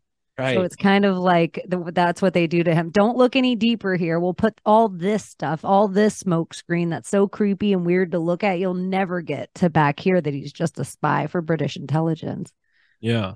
Yeah. And he he ended up, you know, spending some time in Yunnan, China, and then headed to Shanghai to meet a woman who he had an affair with after he shipped his wife and newly born kid uh, off to um, back to England, I think, or maybe like Calcutta, India. Uh, so he sends his wife and kid off, has this affair in China, goes off to Japan, then Canada, then New York City, and then finds out that his daughter had uh, died. Oh no, my Crowley the Father image is not here. You can't see him. There's a delightful picture of him and his daughter and his his and Rose. And I don't know. I mean, maybe you can see it. I can't see it. I can't see it either. Oh shoot. Okay. Maybe I'll lay it on there and edit. yeah, I'll send it to you. But anyway, so yeah, Rose was born, and shortly after that trip to uh, China, she died. I think the slides might be out of order, but uh, but yeah, around the same time, Crowley was writing another pornographic poetry book called Snowdrop. So initially he had White Stains, then he had Snowdrops, and Snowdrops also has some uh, pedophilic pornographic poetry in it, which is odd. But also, I mean, again, maybe a byproduct of the time, maybe something that was a little more accepted within British culture and, you know, not something that he completely invented or was particular to him, right? Uh, but it, it's still, uh, nonetheless, shocking. And it's not like a rabbit hole you really want to go down of pedophilia, pornography Well, around famous even- people in Britain at the time. but it's not even that. I mean, it's not like I don't think other people have gone down it. So I couldn't. Like, I mean, I don't have the skills to like do the research that's required to look into that enough.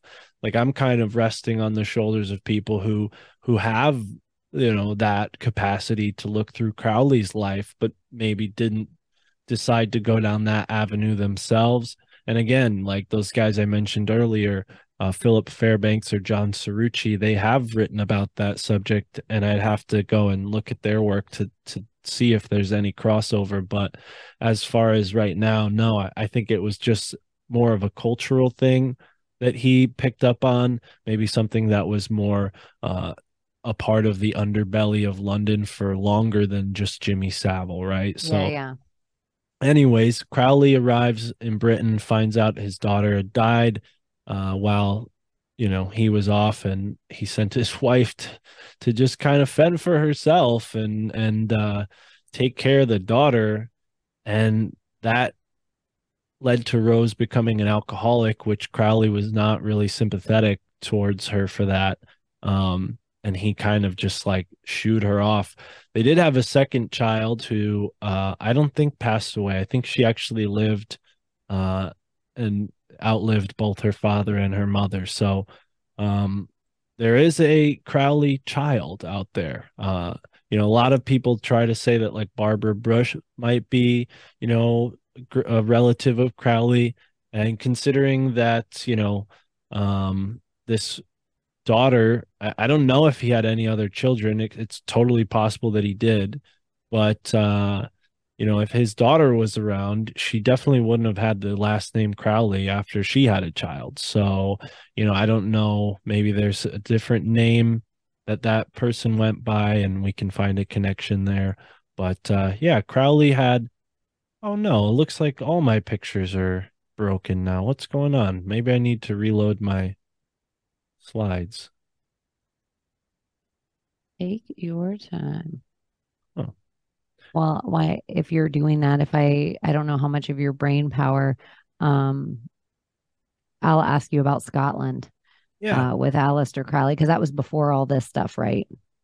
So, c- sort of within the same time, because he's traveling a lot and he goes back to Scotland a couple times. And yeah, he had this house called the Boleskine House in Scotland on Loch Ness. And he was doing some uh, ritual workings there, the Abramelin ritual that was sort of lengthy and exhaustive. He did some of it there and, and did not continue with his work. And some people think that the fact that he kind of like stopped the ritual midway and gave up on it like left a magical energy in that house to this day and the third episode of my podcast i talked to a guy from ireland who um i guess has been to Scotland a couple times. Maybe he's from Scotland. I mean, shoot, I really hope I I don't know the difference between an Irish person and a Scottish person, but uh, I do. Uh, maybe I'm just forgetting.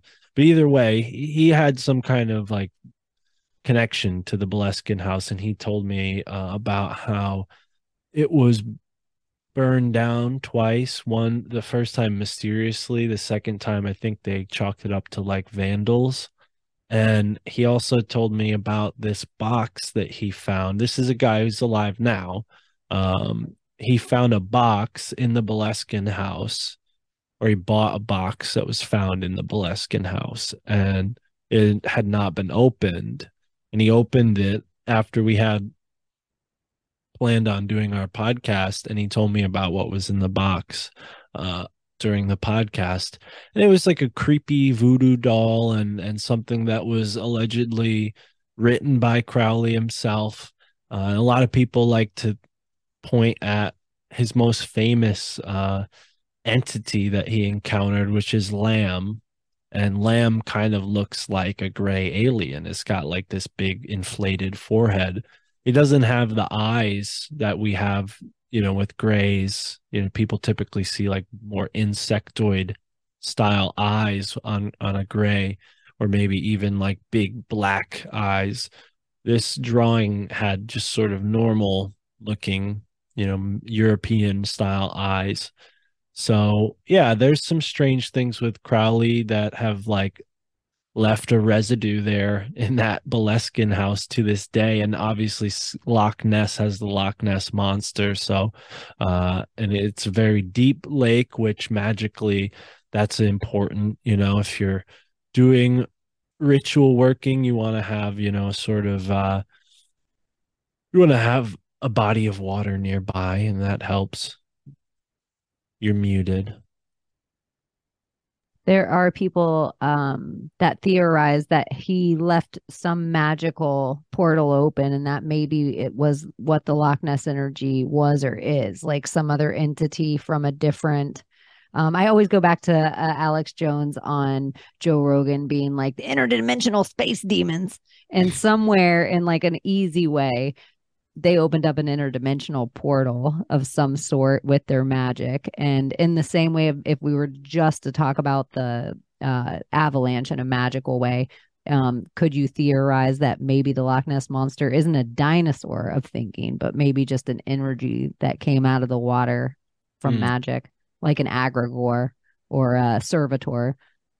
Yeah, I mean, I wouldn't discount that. And you know, Crowley traveled a lot in America. So who knows? Maybe he had some uh encounters here too, like with Bigfoot or one of the other strange creatures that we have uh, all around the United States. All right. All right. So you should be able to see the screen.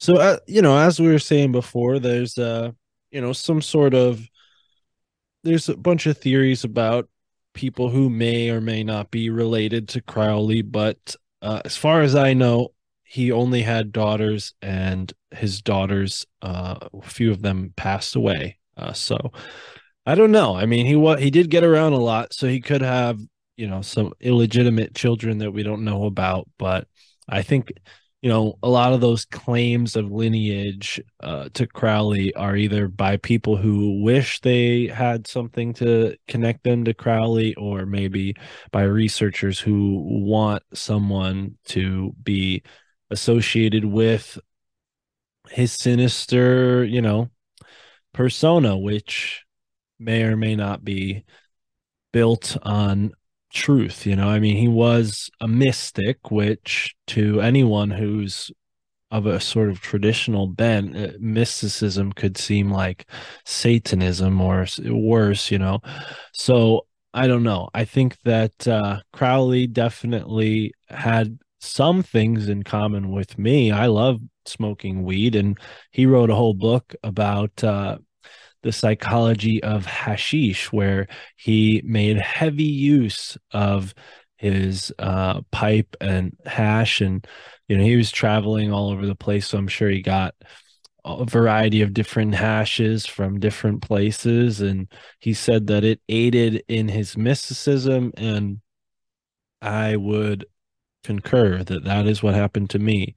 Uh, i was just about to ask you if it aided in your mysticism yeah and i think you know it's also why i became interested in crowley in the first place was because when i started smoking weed i felt like there was a truth out there that I had yet to hear of in my normal life that maybe can't. And I started to notice my intuition guide me towards certain uh, books. And I remember getting Crowley's Book of the Law, which was the basically the book that he recited in the Egyptian pyramid and I was really disappointed. I mean, it was it read more like you know scripture than anything else I'd ever. You know, it's just like a guy that was like saying, "Oh, the world's going to change, and here's why." So, uh, but you know, some of his books are are worth reading. This one, and I have in my hand, uh, the Book of Lies, actually has more truth in it than most of his books, in my opinion. Um, and I've learned a couple really interesting things about him. And it's actually this book that got him involved with the OTO because the OTO was not founded by Crowley, contrary to what people want to say about Crowley. Uh, Crowley founded something different called the AA. And uh, he was writing all these holy books, uh, things like with titles like Liber Arcanorum or Liber Porta Lucis Sub Figura. I mean, he was writing a bunch of uh, what we could call ceremonial magic, and this kind of laid the groundwork for what would later become his Thelema religion, which is uh, definitely, you know, it, it makes sense that he would become this kind of prophet. He came from a, a, family of people who believed, you know, the Plymouth Brethren who believed in this sort of like going from town to town and preaching the good word. So, you know, the the uh, archetype of the prophet was always kind of in the background of his mind throughout his life, and he kind of had the wealth and the finances to support this interest in spirituality so he, you know, he's called kind of a hack in a certain way because a lot of what he wrote isn't his own. He's translating a lot of stuff.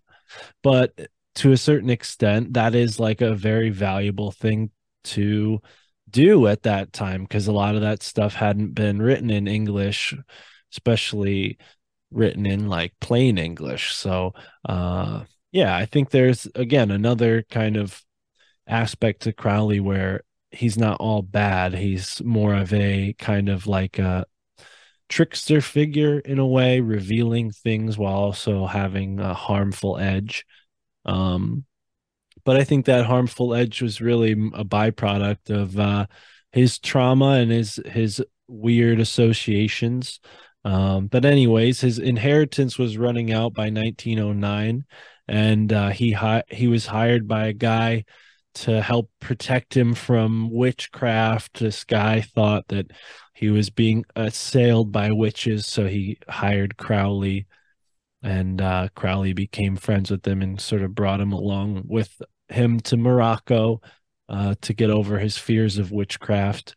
And then sometime after that, he meets this guy, Jones. Uh, I don't I think I have his full name here. Yeah, Jones Fuller. Um, and they start the AA, which was like uh, pretty much, you know, the same thing as the Golden Dawn, but with all of Crowley's new Thelema type, you know, writings infused into it. So he, he wanted to make it like a successor to the Hermetic Order of the Golden Dawn. And the AA is so similar to the Hermetic triangles of as above, so below that you see just those very air water symbols, depending on what uh, part of the earth you're looking at. Uh, it's clever to me just staring at it right now. Um, and uh, the hermetic symbol of even how it looks almost star of david but it's still the a, a, a thelema symbol. It's almost Star of David, but it's the as above, so below as well. And so he was, he did think with his sigil magic. Like he was putting so much thought into everything that he did it. Nothing was flippant for him. Yeah, it definitely, you know, as a ceremonial magician, you could say that. I mean, there's definitely things that he wrote that make no sense. So, I mean, you can't say that. Oh my gosh. 777 it's like my brain has such a hard time of getting into a place of being I don't know, anywhere to even it's just such such a hard book to read to me. well, on the point of his writing, he actually wrote a few articles for Vanity Fair. Um, I don't know if this. I think I just picked a random cover of Vanity Fair. I don't think this is the exact issue that uh, contained his article, but I thought it was cool that they had the Masonic checkerboard on their Vanity Fair cover. Who knows what that has to do with the uh, roses, the Joker. Right. tons of great symbology. right. So, like I said, Crowley, you know, he's smoking hash. He's going to Morocco. He meets this guy, Victor Neuburg, who becomes like a student protege, but also sort of like an assistant in these magical rituals and also a sex partner in these ra- magical rituals. So he takes Victor down to Algeria. Uh, again, you know, another place that's like a political front at the time where maybe he's doing some side spy work. Uh, he goes and does this very now it's sort of one of the more famous things that he's done, uh, which is the evocation of a demon named Choronzon. Choronzon and this involves some sort of uh, bloodshed.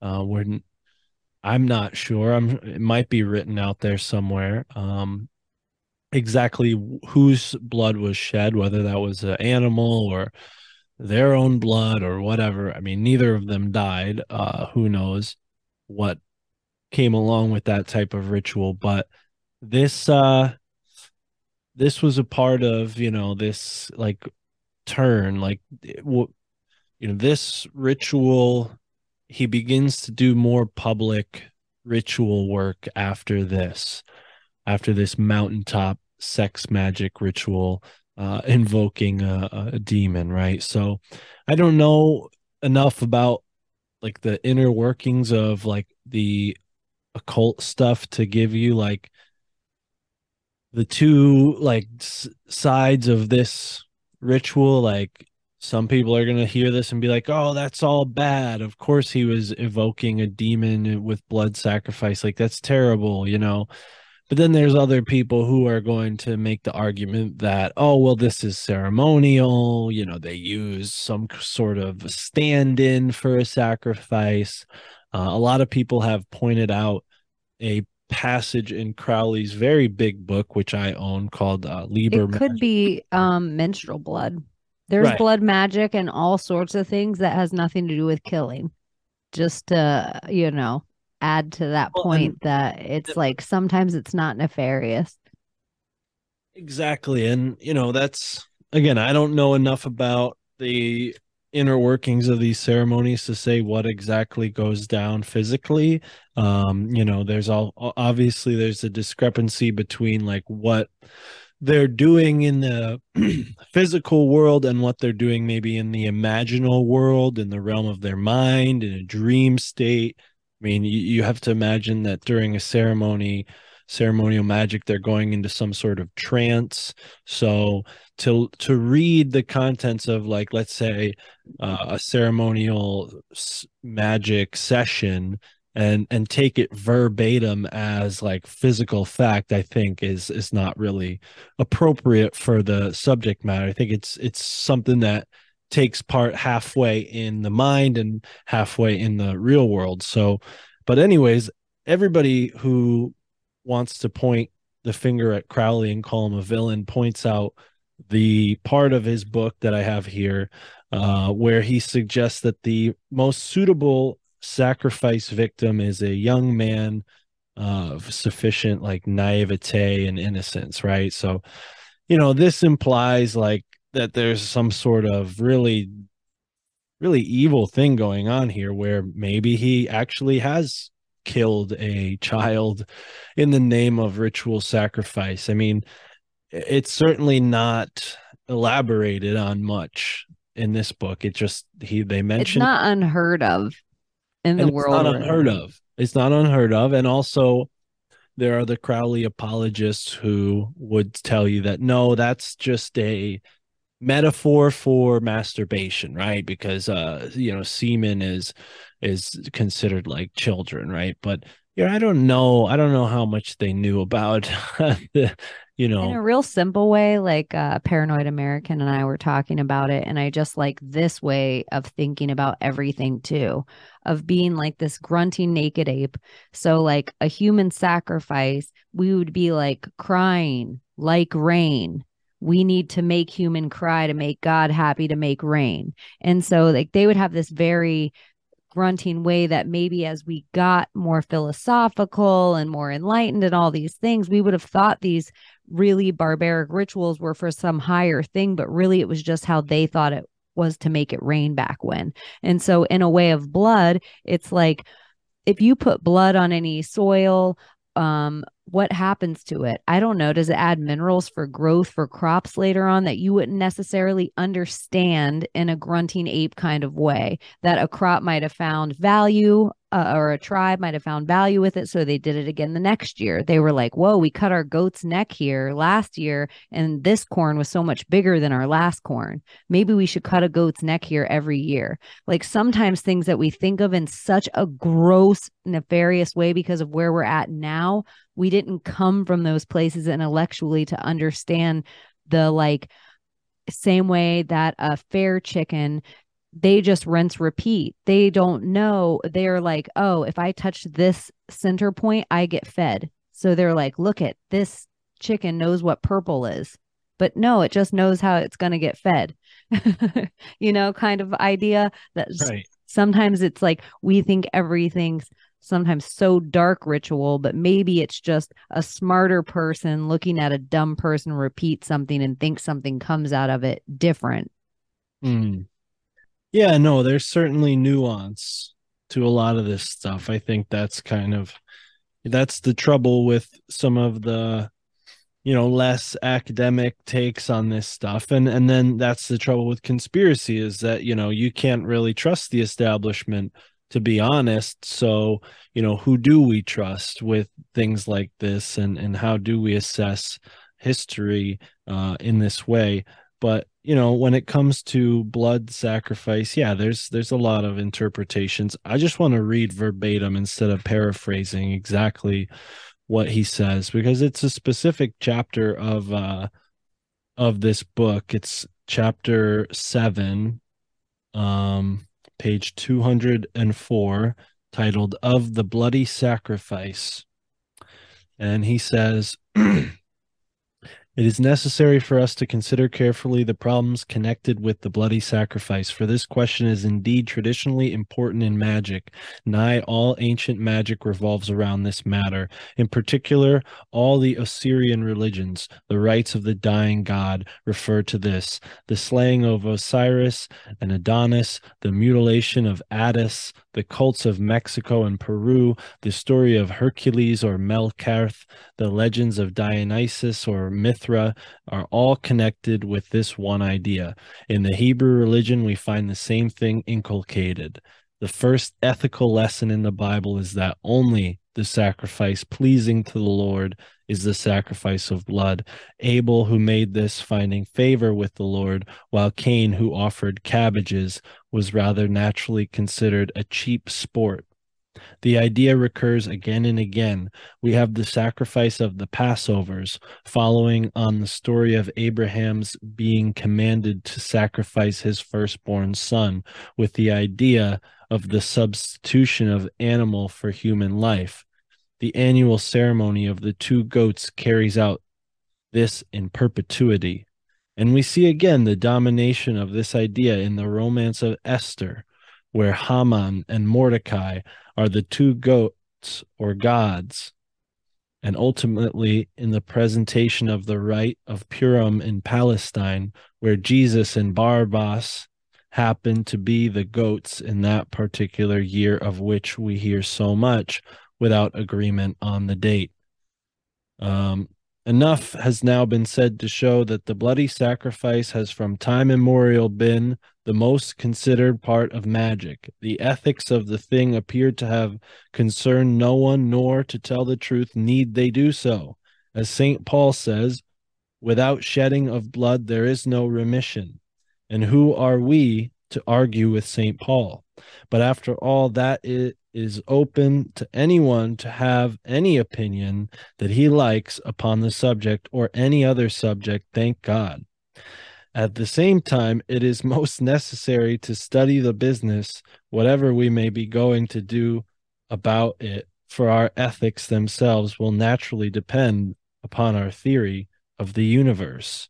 So, I mean, here you see Crowley has a sense of humor about this. He's t- telling you, you know, this is not something that I'm inventing. It's clearly a part of every culture's, you know, high society religion to sacrifice with blood. I mean, he even points at Jesus Christ himself being a blood sacrifice. So he takes it very seriously. Um, and he has some ethics about it too. I mean, he's suggesting that people's ethics depend on their theory of the universe, which at the time I'm sure may be referring to like Darwinism and this idea that oh we're just uh, accidents of evolutionary coincidences uh, you know apes in a faraway material ball you know this is that atheistic thing that's coming around at the time and crowley clearly was not an atheist at all.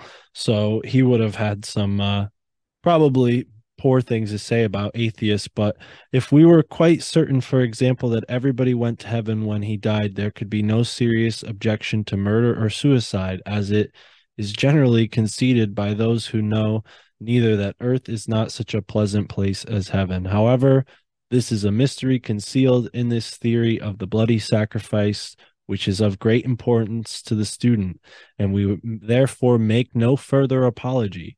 We should not have to make even this apology, for an apology, had it not been for the solicitude of a pious young friend of great austerity, austerity of character, who insisted that the part of this chapter which now follows, the part which was originally written, might be cause might cause us to be misunderstood. This must not be. So, I mean, this is kind of hard to decipher. I don't know what your thoughts are on it. I can tell you how I interpret it. He's basically saying, Hey, we're going to talk about bloody sacrifice, and I didn't invent it. So don't blame me. I'm not the source about, of it. Right which is interesting because the the Crowley apologists want to tell you that it's just an allegory, it's just a metaphor. But if it's just an allegory and it's just a metaphor, well, was Jesus's you know hanging on the cru- you know his crucifixion was that was that just an allegory? Was that just a metaphor? I mean, to some people's universe worldview, yeah, sure. I mean, there's plenty of people you go around and pull people on the street and ask them if they thought Jesus was actually a living person, I'm sure now in the modern day, people will probably say no. They'll say, oh, no, he's just a myth. He's just an invention of Christian religion, which I don't personally subscribe to that. I tend to think that he was a physical living person, but, uh, but either way, it's definitely, you know, interesting to have that have this like qualification to the beginning of the sacrifice chapter and Crowley even kind of being a little bit like frustrated about having to give an apology, almost like insulted that he need to explain himself to, you know, the the unadept. So yeah, if he, you were going to talk about magic in any way, um if you were to give to any god and you were to even probably read about it in the Bible to sacrifice to a god would be one thing, even to give it um, people that work in any uh, Santeria, they might leave a Snickers bar for a certain deity. So if you could give it, if you were uh, requested to give it blood, or if you felt like we gave the sun god this, and then like you're saying, okay, well, we'll just give it all our old people. No, the gods know that's kind of cheating. So the younger we give it, it knows how valuable this baby is to us. So that would be one thing. And even back when, if we had a son, that would be way, way, way more valuable than a daughter. Look how helpful of a hand that's going to be for the farm and for taking care of things later on. It's not going to be two mouths to feed, it's not a womb to worry about. So to sacrifice that would be the most valuable thing back when to if we believed in a higher power. So the blood of the thing um would be real and we can see this blood sacrifice um just in you know the the bull dance. We were talking about uh the running of the bulls all the way down to like the matadors and uh how this is like a representation throughout um, so much of history. This isn't just uh, he didn't create it, not to stick up for Crowley, um, but I would imagine if you were practicing in such high levels of magic that you were uh, doing sex rituals past a point of your own sexuality, you might be doing blood rituals past a point of your own moral code as well. Mm. So it, it might not be. Well, and and I didn't even get to the most salacious part. He uh he says It would be unwise to condemn as irrational the practices of those savages who tear the heart and liver from an adversary and devour them while yet warm. In any case, it was the theory of the ancient magicians that any living being is a storehouse of energy, varying in quantity according to the size and health of the animal, and in quality according to its mental and moral character. He then goes on to give an example of something and then says, For the highest spiritual working, one must accordingly choose that victim which contains the greatest and purest force. A male child of perfect innocence and high intelligence is the most satisfactory and suitable victim. And uh, that, you know, it's shocking to hear that, but uh, he kind of like annotates those two sentences and says, um, it appears from the magical records of, well, actually, these are the editors saying this. It appears from the magical records of Frater Perdurabo, which is Aleister Crowley's uh, sort of fraternity name, that he made this particular sacrifice on average about 150 times every year between 1912 and 1928 consider or um, contrast J.K. Huysmans' Là-Bas, where a perverted form of magic of an analogous order is described. And this is a quote from that J.K. Huysmans' Là-Bas that they're comparing to Aleister Crowley's statement for context. It says, it is the sacrifice of oneself spiritually. Spirituality. Oh, I'm sorry. This is let me let me try to rephrase this. It is the sacrifice of oneself spiritually. And the intelligence and innocence of that male child are the perfect understanding of the magician, his one aim without lust of result. And male he must be, because what he sacrifices is not the material blood, but his creative power. This initiated interpretation of the text was sent spontaneously by somebody with a acronym for a name IWE for the sake of the younger brethren. Um, so and then they say, although Crowley intersperses cautions against literal interpretations of his remarks throughout the chapter, his detractors frequently cite this statement out of context to assert that he advocated literal human sacrifice, a practice he repudiated. So, what they're basically saying is that Crowley's not talking about killing a man, killing a male child he's talking about masturbation and that's why he was able to do that 150 times every year between uh, the years 1912 1912 and 1928, not because he had a serial killing spree, but because he was a serial masturbator. And uh, I mean, that's probably very common considering the you know sexual atmosphere we're in today. You know people are watching porn and masturbating daily. So uh, to say that he only did it every other day instead of every day uh, is kind of like i don't know makes him less of a, a, sexual person than some people at least me. When i was at the height of my uh, single young male uh, life. So yeah i mean that being said it's hard to separate Crowley from the vision we get of him in the conspiracy world. You know, like I said, there are real criminals, there are real victims. So it we the human mind wants to put it in a story context. We want to have a bad guy to point to. And because the system more often than not is protecting these awful criminals, it's hard to reconcile how that kind of thing would happen and I really I don't know. I'm not an expert, but I don't think Crowley uh, intended on being an influence on that. Whether or not he was, I think, is without debate. He certainly was. People of all types of depravity have taken his work and used it to inspire them going further with it. But that uh, isn't necessarily his fault. Um, so I don't. I mean, again, you know, you write that kind of stuff yes, it's irresponsible to a certain extent because he knew maybe people would interpret it as a actual killing rather than just simply masturbating. Um, so yeah, I I don't know. It's it's definitely like all of the stuff about Crowley being evil, in my opinion, as far as I've found, it, it kind of all goes back to that, what I just read. There is masturbation is a thing in uh sex magic. Semen is a whole separate thing in sex magic.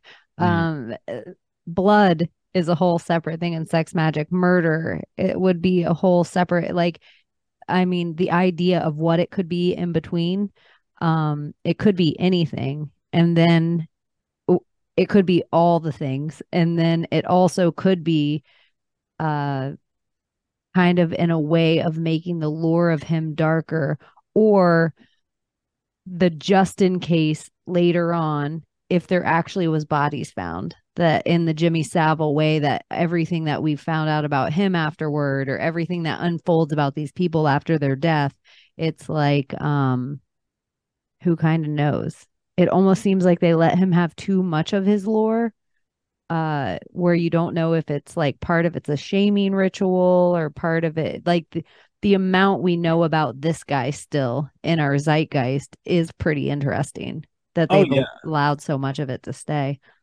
I, well i think crowley you know he's definitely one of the more documented people of his time. You know he wrote a lot about himself and other people wrote a lot about him. He had a lot of contemporaries that were writers. So yeah, there's a lot to to find about him, but uh, I don't think Crowley had the same power, sway, and influence that a guy like Savile had. I mean, Savile, you're talking about somebody who was literally like friends with the royal family, right? I mean, he was he was Britain's like number one pop star.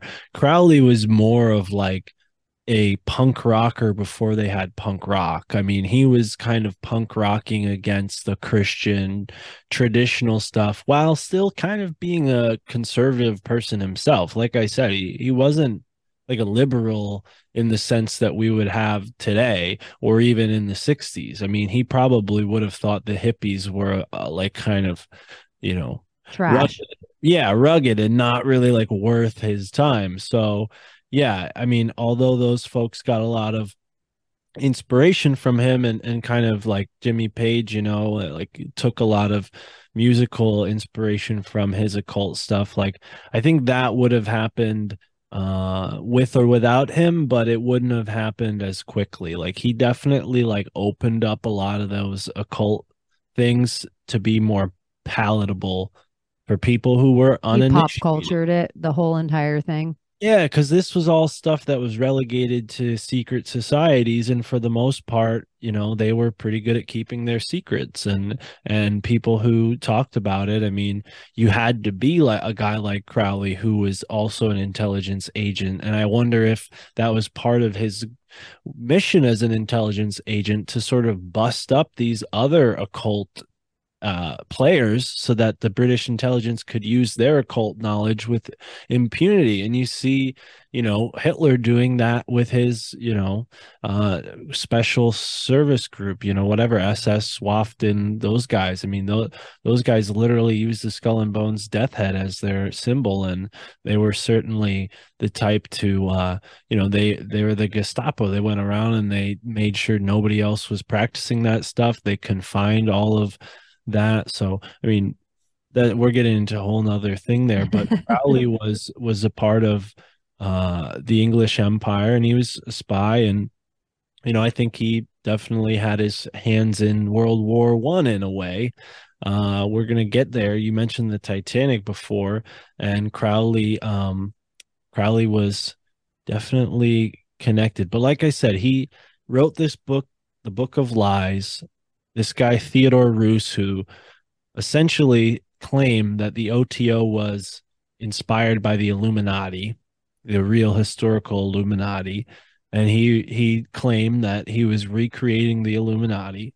So that's what the Ordo Templi Orientis is, and and Crowley, he has this book of lies that Reuss thought, well, Crowley, you must be stealing our stuff because you wrote about you know this in our book of lies and crowley's like no no no.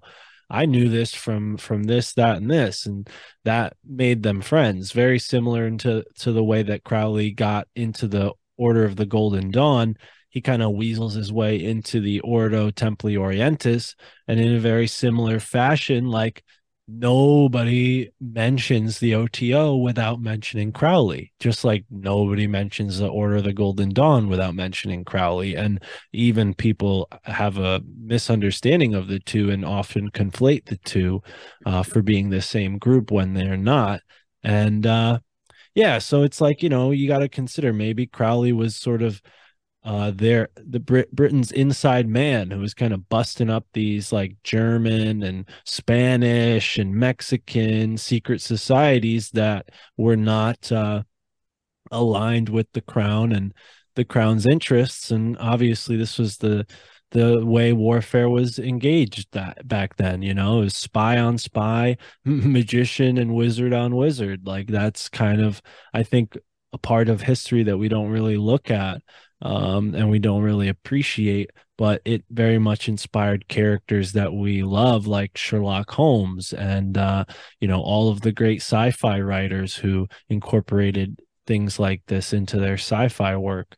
So, you know, Crowley, he uh he goes into the OTO and in similar fashion he starts like publicizing stuff and like he does all these like uh, events where he's like on stage doing like ritual magic performances for crowds and people are like this guy's the the most disgusting shocking man i've ever seen and this only adds to his like reputation as this like wicked person which he kind of at this point in his life he really loved that reputation and uh this is 1914 we're talking about and obviously in Paris, you know, things are a little more libertine.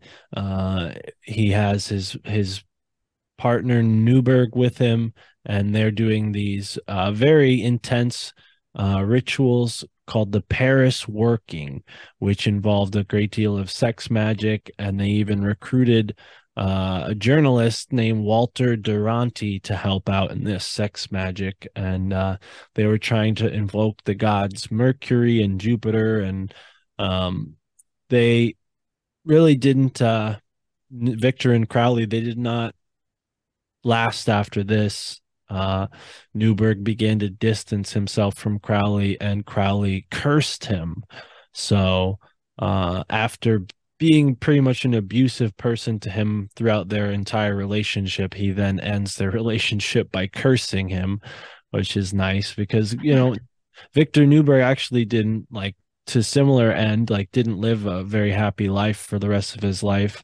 Uh, he was kind of plagued with uh, like mental uh, insecurity and like psychosis. And Crowley, although not really insecure, kind of had a similar strain of psychosis in his later life. But uh, yeah, we have Crowley in Paris. Then he set sail for New York City. And uh, this is right around the First World War breaking out.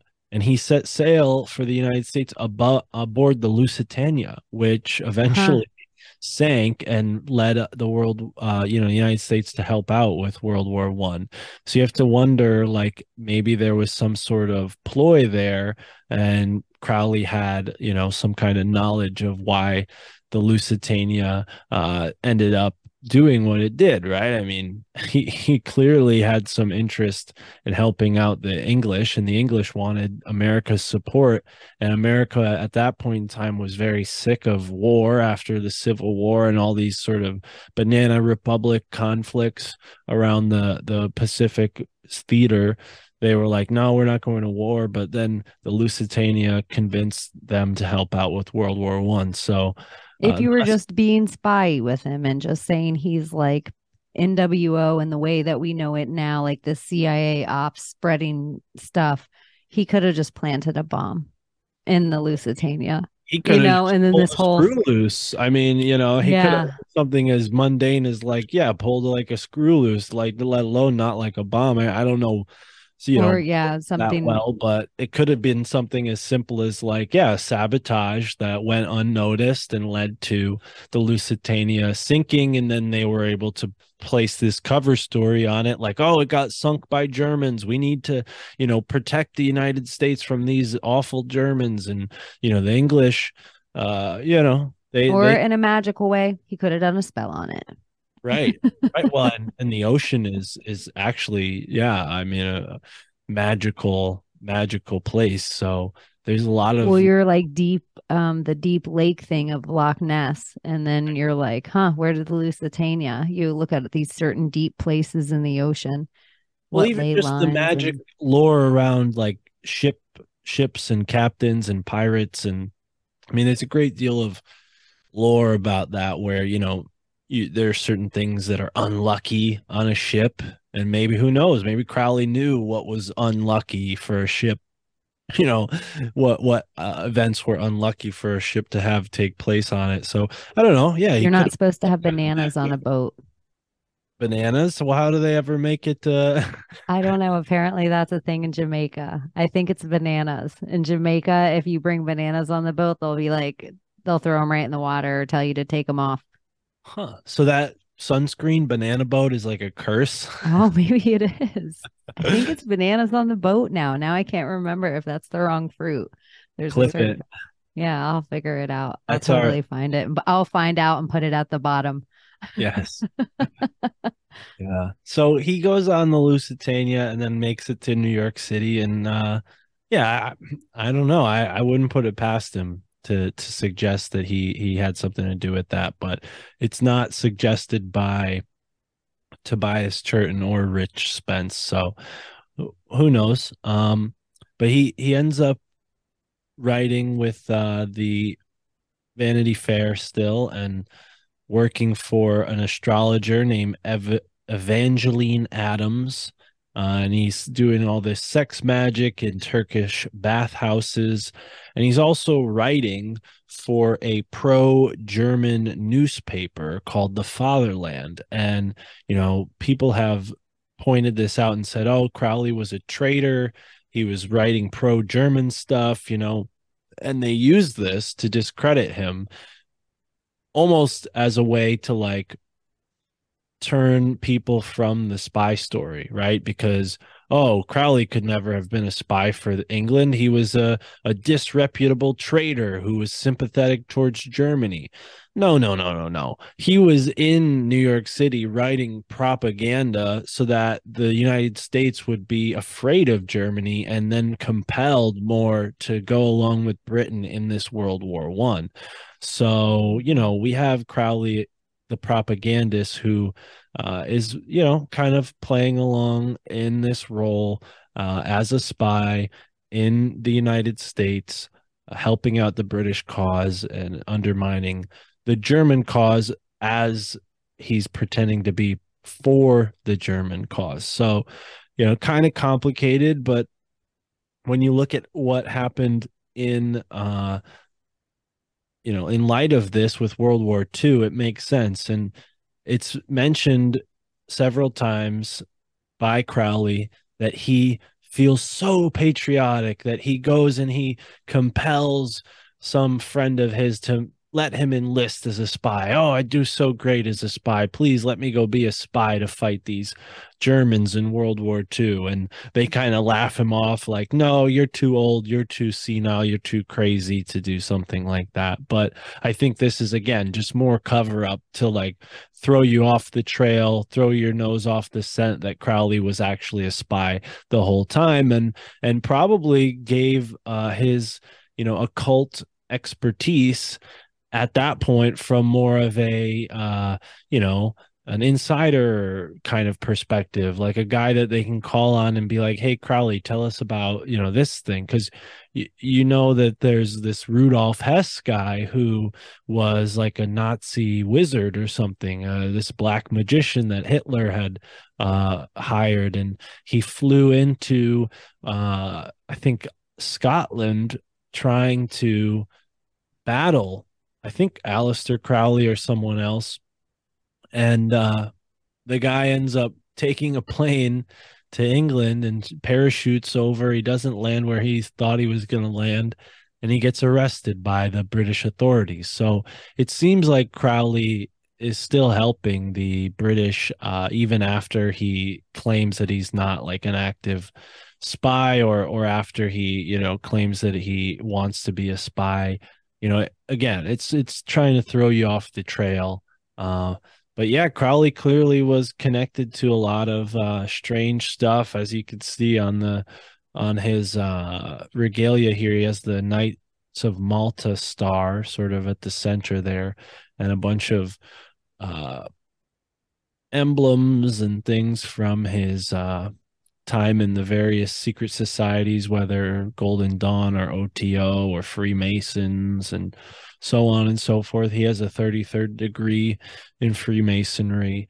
And um, you know, one of the the interesting things that I'll say about Crowley again and World War II is all of that occult intrigue made its way into the CIA, obviously, and their approach to espionage and coercion. So, you know, although I haven't found like a direct correlation, I think it's worth pointing out that like Crowley clearly had uh, an effect on the intelligence community and maybe that's because the intelligence community had always been a cult. I mean obviously like people always say john dee was the first spy for the you know first spy occultist for the queen of england at the time right? Queen elizabeth. So um it's definitely not far-fetched to suggest that this was a part of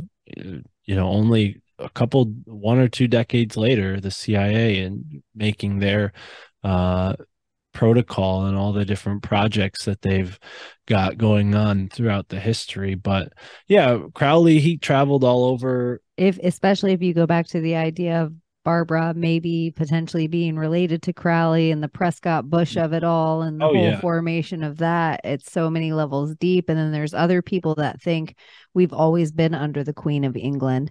And uh, some people think there's lineage to Queen Elizabeth and uh, this whole thing of uh, Barbara Bush. And so other people think that when you take Harry and Meghan, that's just a whole setup that pop culture wise their child could potentially be the president of the United States and then we're sitting under the royalty publicly like that would be the new world order like the United Kingdom isn't necessarily just a crown. It's like United Nations, United Kingdom. It's like that is the setup that it's always going to be. We're just part of the United Kingdom. So we're all marked with the Queen's X. Mm, mm. Well, yeah. And at that time when he was alive, it was like the height of the British Empire, right before they sort of their power waned. Uh, you know, the I mean, it started to wane with the American Revolution, but they were still pretty substantial and sort of consolidating and transforming their empire into more of like a overseership position, which uh, they've still retained that to this day, so especially when you look at their resource wealth. Um you know it's this it's the empire that the sun never sets on. You know they have they have places all over the world and they had guys like Crowley at their disposal. I mean, like I said earlier, he was just one of many spies who also dabbled in the occult, but he made his way all over the United States. He went uh, th- up through the West Coast, uh, all the way up to Vancouver, uh, and then he came back towards the east. He went and did uh, peyote in Detroit he got the peyote from Parke-Davis, which is now kind of a big pharmaceutical firm, was then too. Uh, but yeah, he went to Seattle, San Francisco, Santa Cruz, Los Angeles, San San Diego, Tijuana, Tijuana, sorry, Grand Canyon. Uh, so he's all over the place. He spent some time in Titusville, Florida. Uh, but all the while returning to New York, where he had kind of like a a little apartment, and he also did a wilderness retreat in 1918 on the Hudson River. Uh, I'm really excited because I hadn't found this out until revisiting my research on Crowley, and that's not too far from where I live. So I want to go and check out this island on the Hudson River that he visited and see what's up. But yeah, then, totally. Yeah.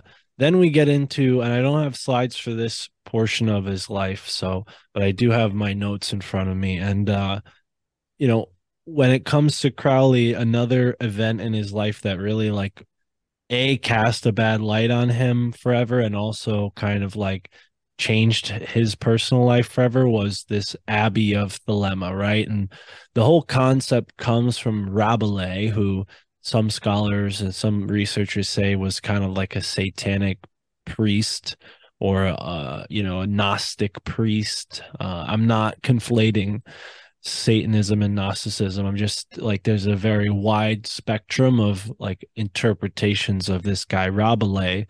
But rabelais writes about the abbey of thelema as he's kind of mocking christianity. So crowley loved that you know, uh, someone who also enjoyed mocking Christianity to some degree. So he kind of based his thelemic ideas around some of that. And that's where the name Abbey of Thelema comes from. Now, there's some interesting things about this Abbey of Thelema. So it's in Italy, Sif- Cefalù, Italy. And, you know, apparently there's like prostitutes, there's young boys, there's all kinds of weird stuff going on. Uh, you know, I don't rent boys is what the the term is is called. And um, you know, a lot of cocaine, uh young again, young children with mothers present. So, you know, whatever happened is hard to say, but it got Crowley in a lot of hot water legally, and he left Italy. He was never charged with any crime, but you have to wonder, given what we heard about sacrifice, if Crowley maybe stepped things up and and actually tried to you know physically sacrifice a person and he was at that point in life i mean doing all sorts of drugs right because the the understanding of cocaine and opium back then was a little different. Like they didn't consider them you know life ruining drugs yet. They they just i don't know maybe they knew how bad they were but it wasn't as uh it wasn't it wasn't uh, as deterring as it is now right? They, they were just doing as much drugs as they wanted. So yeah there i mean there was a, a cat that was allegedly sacrificed. That was one thing that, you know, people were very worried about. And the Benito Mussolini government basically was like, you know what, you're out of here, deported, uh, Abbey closed. So it's interesting because Crowley himself, I mean, he definitely probably, I mean, I'm not, I don't know this for sure, but he probably would have appreciated a fascist government just because of his like political kind of taste. He he wouldn't have liked, you know, the uh, the ideological su- suppression or intellectual suppression, but he definitely liked a strong government. He was in favor of that. So it's kind of ironic in my mind that that that is where he ends up, you know, with Benito Mussolini as the as the guy who kicks him out of Italy. Um, Italy is sort of a hotbed of that kind of weird stuff in itself before the fascist government and like the mafia, which has some occult aspects to it as well. Um, Italy is a very strange place, you know, the Vatican so is, much. It, all of the Rome, you know, so uh, even Paganica, which I just recently learned is a place in Italy, and it's also the, I've never even heard of this. well, it's a place in Italy. It's also what golf is based off of. So they had a, a game in Ro- the Roman Empire called Paganica, and that was that was basically like a precursor to the modern game of golf uh, where you'd club a ball around and try to get it into a hole. And I just found it interesting that they called it Paganica because uh, the Romans were conquering all these like uh, druids at the time and uh, what we're told are uh, opposing pagan groups, right? They were pagan themselves before they uh, converted as an empire to Christianity. But yeah, interesting, you know, golf totally unrelated to Crowley, but I've always had a suspicion about golf and why it's uh, you know, an elite sport uh where tennis, golf, tennis too. Yeah, tennis is odd. yeah, there is uh definitely ritual that seems to go on with all of it, even down to the ball of it, calling it basketball mm. and the numbers that they put on all the players and the symbology that they call each of the teams and when they play each other on what date and their Super Bowls and their Rose Bowls and their Cotton Bowls. And I just think all of it is one big ritual. But yeah, golf sus. Mm. The land they get to play on, the people that get to play it, and the more elite, the harder it is to play a sport, the more ritual and magic I think that actually goes on on that quote unquote green. Hmm. Well, golf, I don't know if Crowley ever played around, but he might. Uh, he was in, like I said, the United States, and then after he got kicked out of Italy, uh, he spent some time in Tunisia, then Paris and London, and bounced around a bit.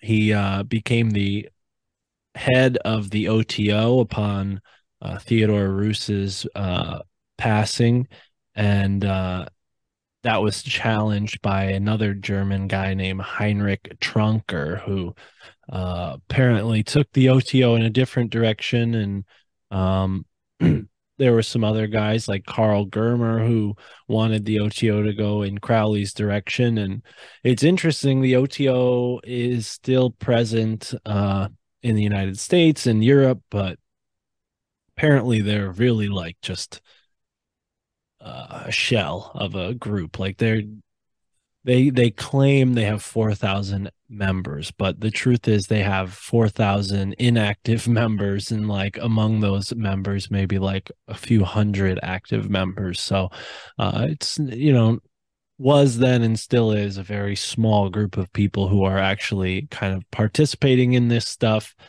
Uh, but I, I do think, you know, when you look at Crowley and his association with the intelligence agencies, um, and the elite circles, it's like maybe he was just left out of all of that and like took some of that stuff to the more working man artists communities because those are the people that accepted him.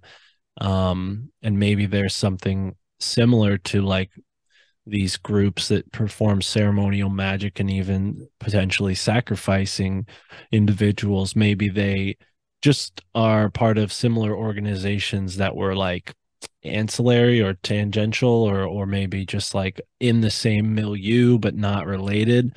So you know we can't discount that. But crowley after this i mean he just goes into drug fienddom like he's trying to quit heroin can't quit heroin.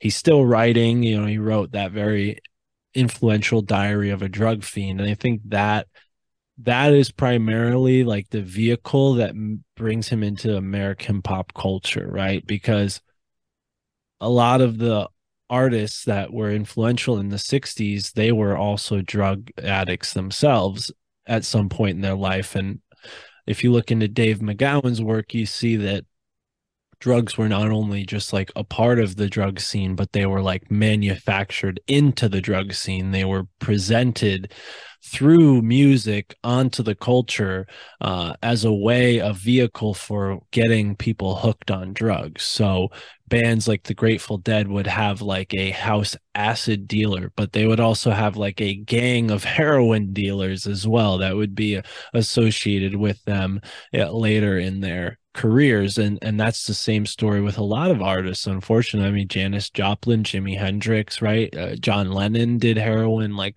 all of these like very influential artists of that time find themselves doing opium and that's very much because of the power structure that's supplying the finances to promote this music and get this new uh, industry off the ground because it was very much a new industry. Entertainment you know it didn't exist like that up until that time. I mean elvis was kind of like the first national act before that it was primarily like the arts and high society community who would have like touring musicians. It wasn't like common people you know?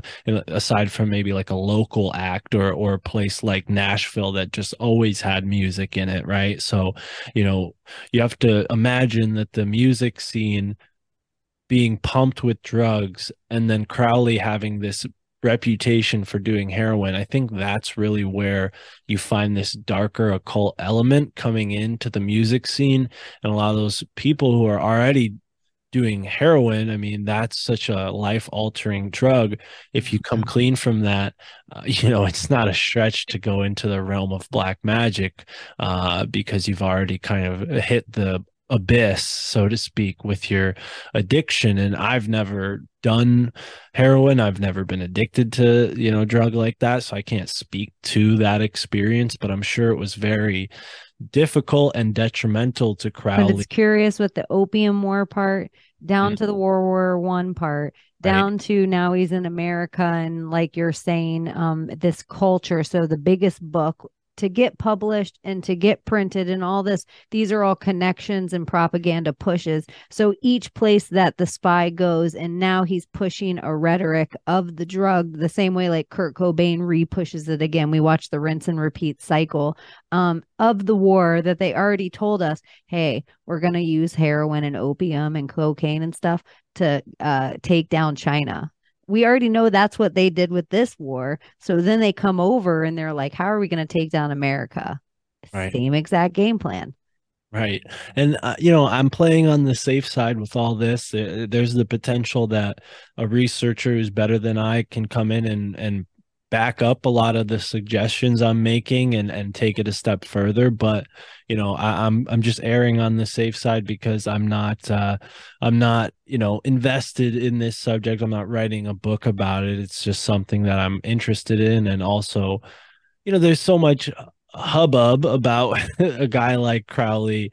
It it kind of becomes obnoxious after a while when you've done the research to hear a lot of stuff that doesn't amount to much. Now, that being said, if only the people were to focus on the stuff that's actually there instead of the things that are kind of given to us as disinformation to throw us off the trail well then then i'd be for a, a, a, flogging of crowley i'd be for their public statements against him because they'd be backed up by the facts not conjecture and and, and rumor which unfortunately makes every conspiracy theorist look bad when we just allow ourselves to not have the discernment and the you know dis you know uh discrimination to tell between uh, rumor and, and actual fact. And and with Crowley, you know, makes sense that people would consider him like this awful, evil black magician because, you know, the occult revival was not, Uh, it wasn't like a popular movement. It was a subcultural movement. It was an intellectual movement. And it's also probably why a lot of this stuff stayed in the upper echelon with the elite. You know, we talk about like more contemporary people that were strange. You know, Crowley, he was uh, fond of Gurdjieff. He met Gurdjieff, and Gurdjieff inspired someone like Frank Lloyd Wright, who I recently learned about. And Frank Lloyd Wright had a lot of weird things about him, weird connections, and like possibly mind controlled people on his estate who, you know, killed some people and burned down his home. You know, the guy was an architect. I don't know if he particularly cared that it burned down because he could rebuild it, you know. And yeah, there's a whole story there with Frank Lloyd Wright that my friend Recluse has been getting into on his show, The Farm. But um, but yeah, Crowley, you know, he goes off to Berlin after his time in London and kind of uh this is all before World War Two, after World War One. He's in Berlin from 1930 to 1938, and he tries to fake his own death. Um, he puts out a lot of art at this time and he is said to have met with Aldous Huxley at this time. Who Aldous Huxley is definitely someone who's connected to the elite and the CIA and all of those groups that are part of the like kind of culture creator Tavistock style that led through that 60s so uh that 60s era so yeah crowley you know you have clear connections. He's also an influence on a guy who's just kind of disgusting. Um, this guy Kinsey, who kind of made it more uh what's the right term he kind of like promoted these pedophilic concepts through his clinical pediatrician uh, psychology work so you know it, it, does go into those really gross realms. Yeah, there's a lot of dark stuff in Kinsey's yeah. research.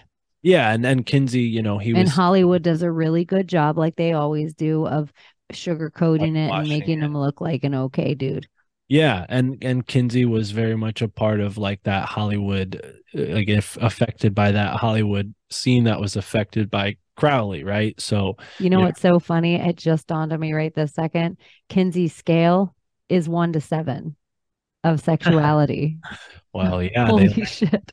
They like the the numerology. I mean, I'm definitely that's like the I'm the I'm not really an expert in numerology, but there's a case to be made that like numerology and gematria has something to do with all this. Uh, S.K. Bain wrote a book connecting the 9-11 stuff to crowley's writings somehow. So you know whether or not crowley knew that his occult writings would be used for that i i don't know that he could have known something like that but it definitely like he is the prophet of this strange new religion that a lot of elites seem to follow.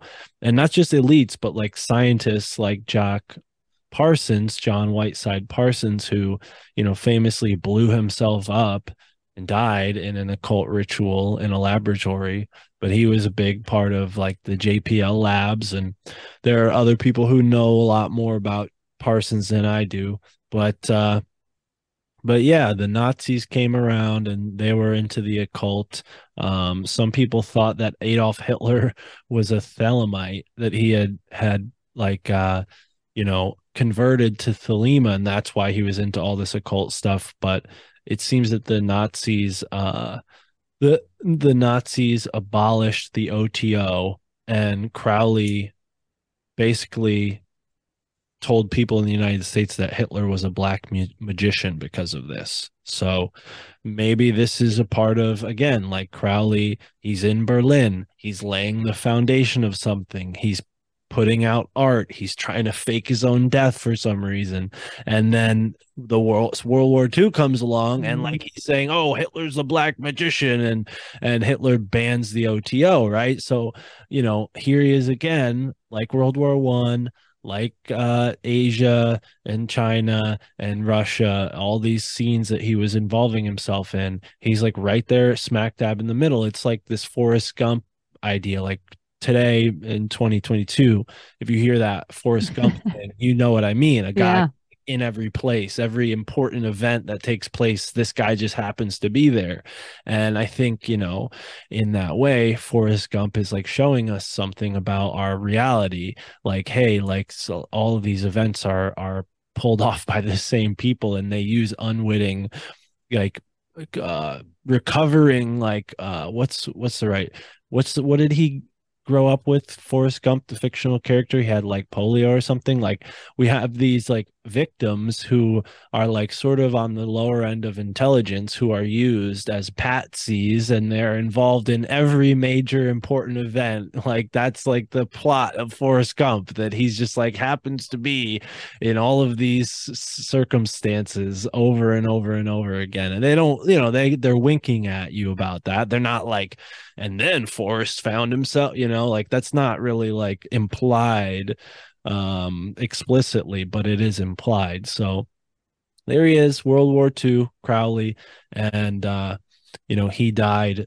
during world war ii um in 1947 on december 1st of chronic bronchitis. And you know he was a smoker he was a heroin addict he was probably doing a bunch of other drugs but uh but yeah he's buried in of all places hampton new jersey and huh.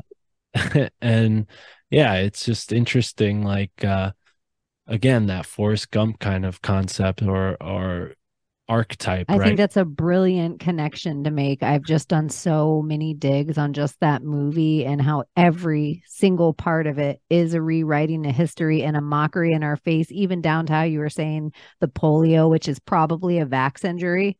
Right. Um, but they're like, oh, look, this poor kid. Um, and even down to the Elvis, uh, which is just this is our first big propaganda push to let you know what a top 40 is. So you think you pick the top 40. Right. And uh, it's just every single detail in that movie, down to when he opens his briefcase right at the beginning. You have the two ping pong paddles, and you also, or you have the red ping pong paddle, and then you have Curious George, which uh the guy who did Curious George also redoes the entire horoscopes, but nobody knows it about him. So it's like this like occult thing that guys like Tom Hanks would know. And so I I bet you every single part and then if you take Forrest just in that way, wow, what a perfect spy. yeah, well, and the unwitting, I mean, even just the fool on the tarot card of like the person who like is the um like a like a primary sort of what's the right word? Like a, a, an effector like someone who just by being in the presence of an event affects it in some way without even being conscious of it right? Like like that i think it's suggesting that some of us have this like divine will like crowley's talking about. Do, doest thou will. He doesn't mean thou, me. He means thou, the all. And, you know, Crowley, when he was on that Hudson River Island retreat, he was translating the Tao Te Ching. So, you know, it wasn't all bad stuff. I mean, you look at Taoism, Taoism is not something that is uh, evil, in my opinion. Maybe there's been like evil monks who've practiced Taoism, but uh, yeah, I think like Crowley, if he was like this evil dark wizard like i don't know that he would spend much time with uh with that and and i don't know i mean again, we can't know for sure every aspect of his life because he was responsible for a lot of the writing of his life. So it's like, you know, you're taking his word for things and then you're taking his enemies' words for things. You're taking the people that were like not really kind, you treated kindly by him.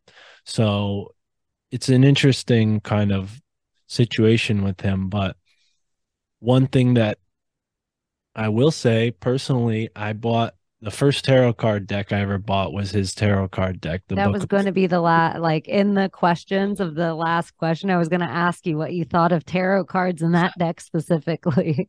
Well, and it was the first one I ever got because, like I said earlier, when I was talking about the cannabis connection with me personally, like whatever for whatever reason my intuition drew me to Aleister Crowley. It wasn't like I had read something like, oh, he's a big bad evil guy. And I'm like, oh yeah, I'm into that. Cause like I wasn't into metal or like like I remember my friend had like a Slipknot poster and I was like, oh, that's horrible. You know, like so I wasn't like the type of kid that was into that kind of stuff. Um, but Crowley interested me because of the mysticism. And uh, I got his tarot card deck because I had had a few tarot deck readings from people uh, that had and they resulted in really interesting things. Like I had initially gone to see a fortune teller type person, not knowing that tarot cards were a part of that process. I just thought I was going to go and have my palms read or something. Like I didn't really know that much about tarot back then. Um, but I was filled in by this tarot card reader that the girl that I was in a relationship with had moved on and and met someone else while we were dating. She had met this person online and this person was like a long distance relationship.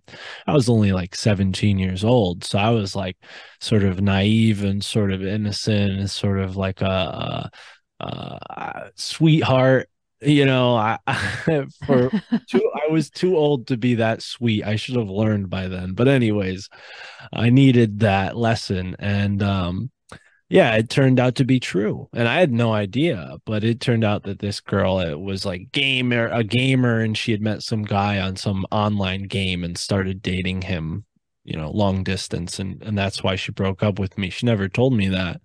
Um but i found that out you know some months later and that kind of stuck with me and it wasn't that i wanted to do uh like things and like you know have the tarot cards there to like assure that oh i would get in the best relationship or like it wasn't that. It was just like the fact that it worked made me very curious to see what else the tarot cards would do.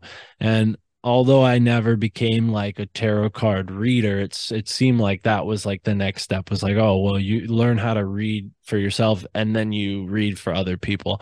I never wanted to do that. I've just like personally I haven't touched the tarot cards in like few years, but when I was younger, I would pull them out in times of insecurity and I would see what uh what they had in store as a message and and now after that training, I've learned to look for other messages that don't involve cards, that don't involve a process, that involve my actual reality and nature. And so, you know, Crowley's definitely affected the way I think about things in a way. Um, I know book- some people out there think like tarot's woo woo or whatever, but I think the universe has a language. And yeah. if you just want to flip a quarter and say heads or tails, if it you could freeze it in the air, there's an energy on both sides of it to what you gave both sides of it. And you might know your decision when it's frozen in the air, but sometimes you really don't know your decision, and yes or no isn't enough. And so, if there is a language and an attachment and an energy, and sometimes it's between the creator of the cards, and sometimes it, you can have an energy with both cards. Like you might look at the fool and it gives you a different energy than me. And that's why our readings would be different because it's the language from the universe to us right now.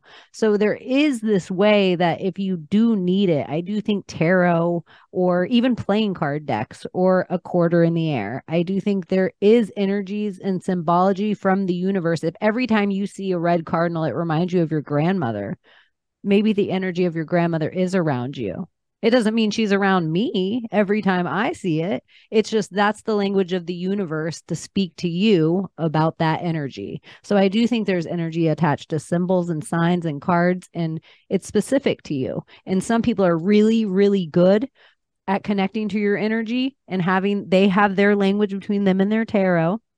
And so it's really good. They can connect to the energy of the universe and talk to it for you. Mm. And sometimes it's just validating. It doesn't mean you're going to follow through with it. It doesn't mean you're not going to do it or whatever. But sometimes it's just a like, huh, I already thought that, like freezing the quarter in the air.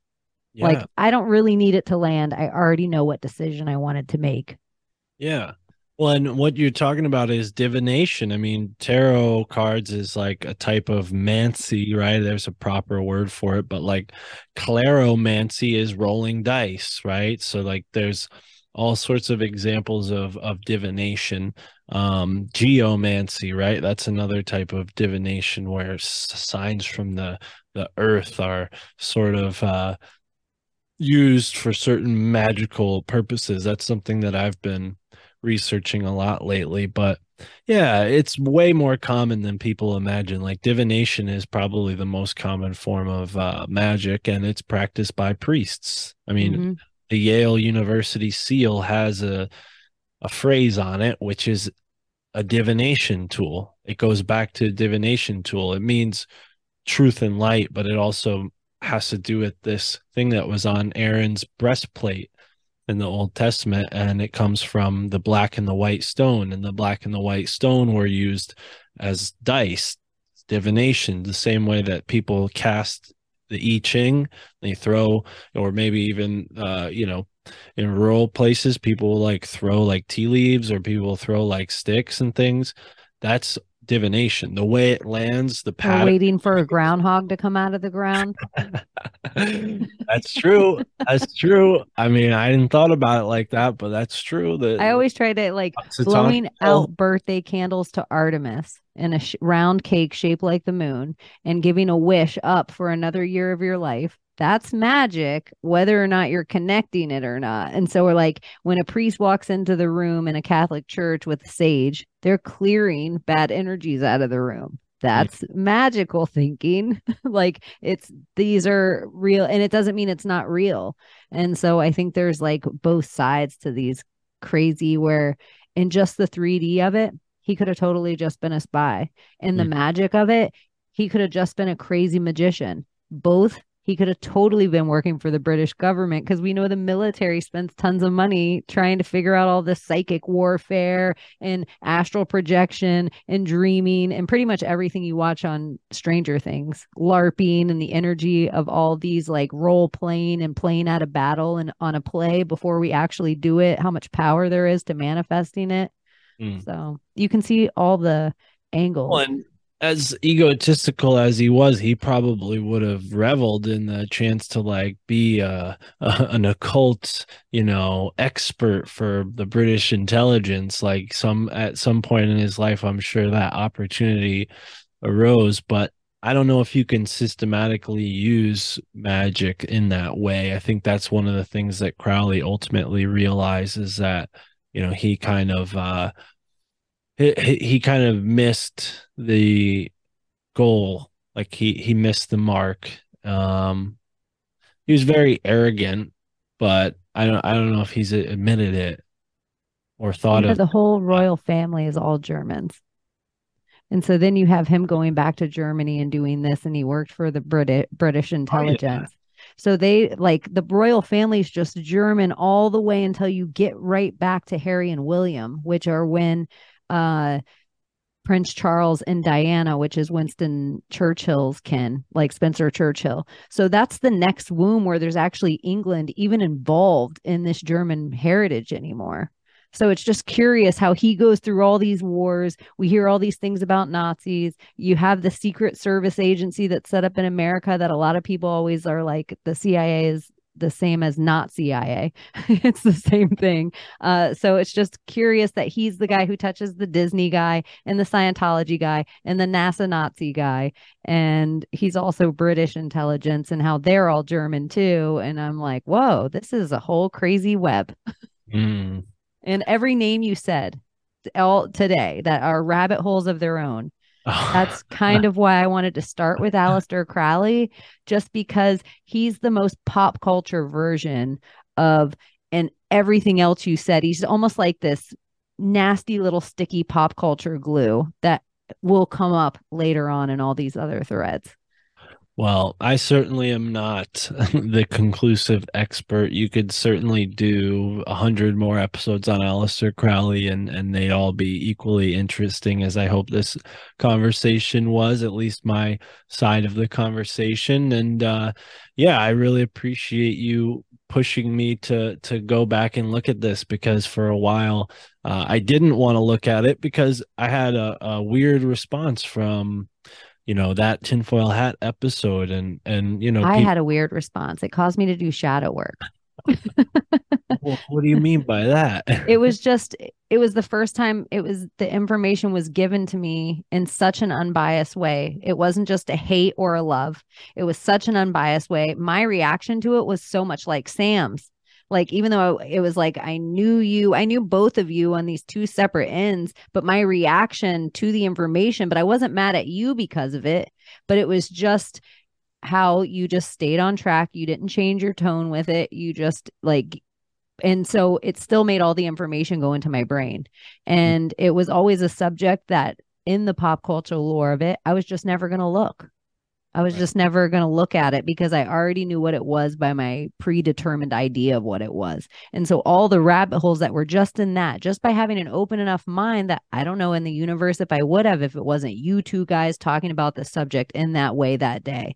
And mm. so it was for me, it was just this first piece of knowledge that was kind of like the universe is like, you are ready for this now. It's time for you to like it made me see like this dark part of the occult or maybe the occult in general. Like let me start looking at it in all these different ways. So it was a really big episode in my um journey i think of my puzzle pieces like re-looking at something again and realizing just because you looked at this once with this these goggles doesn't mean you can't go back and look at it again and again and again. So even though what i thought i knew out of all the years in between that episode and today now to look at it full spy goggles on him just as a spy. Mm. this is what i kind of want to do with ideas is that look at all the and then the propaganda that we all have and to actually say okay where did this come from? Where did this idea? and dissect it backward that why are they giving us this narrative of this thing and why why are they allowing us to have this information of this thing? And then what are they trying to bury with this thing kind of? Yeah. Yeah and i might have said this earlier but my intention with that episode was to was to show where crowley may be you know involved in the darker aspects of influencing the culture that we have today and I proved my point, I think, by Sam's reaction, right? And I also kind of failed to put this message across that you just really relayed. And I'm happy that you got that from this, that we put the spy goggles on. And I think Richard Spence would appreciate that because, you know, again, Richard Spence, Tobias Churton, like that's where a lot of my understanding of Crowley comes from. So I have to give them tremendous amount of credit on this if I even need to. And and I think like with that podcast, it quickly got out of hand.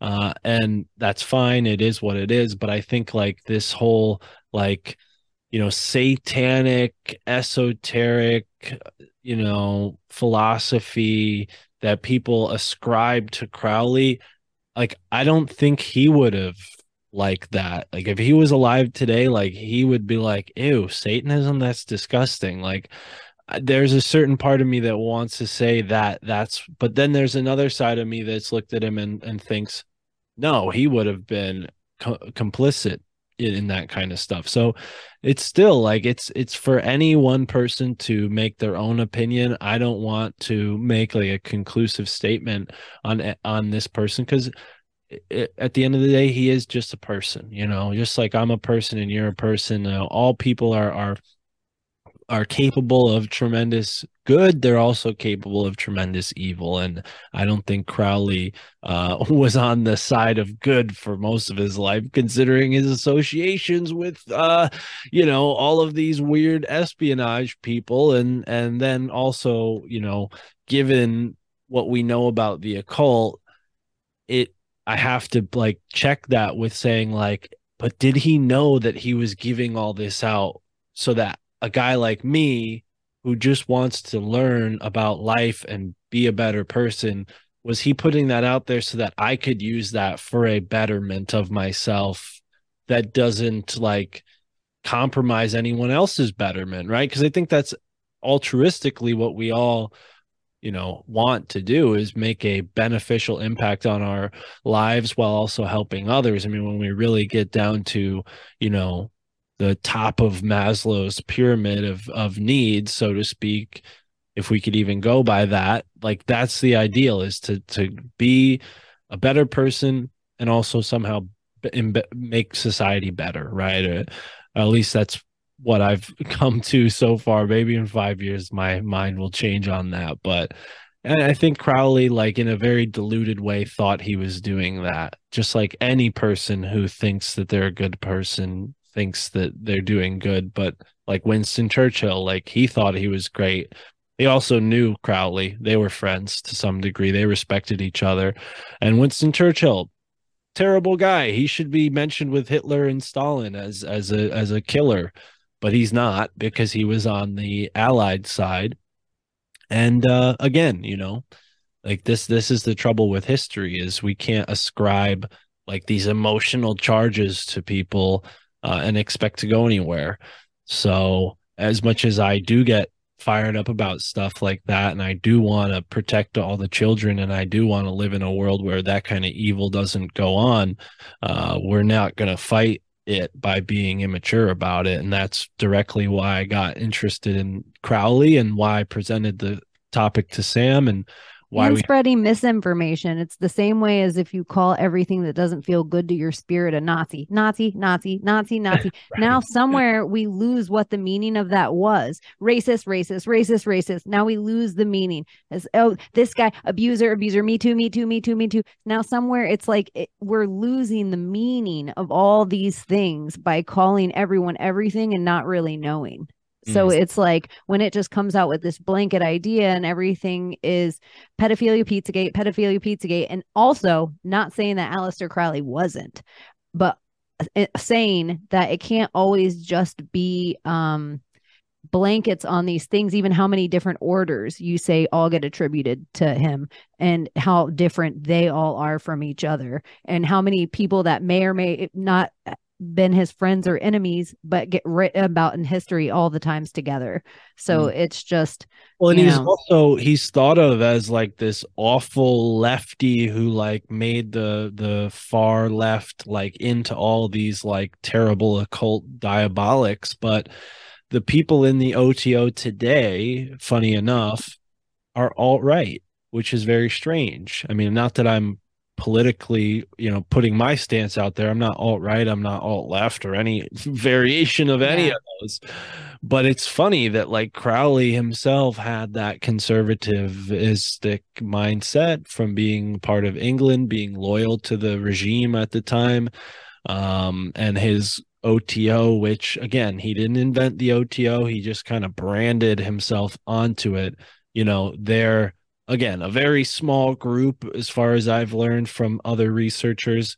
Uh, they don't have a big impact on society, but they do have a very pointed interest in the alt right, which is interesting. Um, and so- maybe the satanic don't look over here anymore. Once we label it satanic panic, in the same way you brought up Damien Echols, don't look over here anymore. Don't look into the real occult of it. Don't look into the real maybe trafficking of it. Don't like the Franklin scandal. Maybe don't look over here anymore because it makes some people, because of the religious upbringing, I don't even want to look.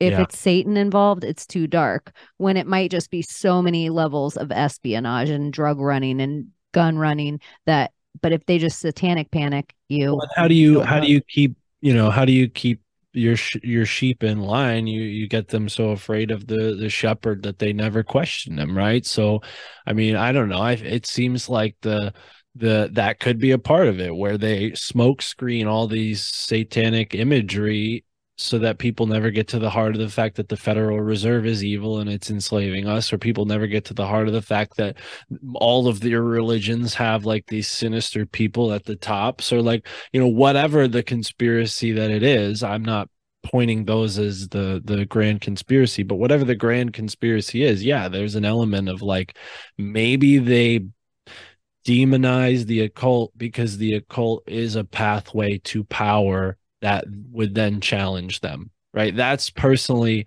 where i stood to get interested in this stuff.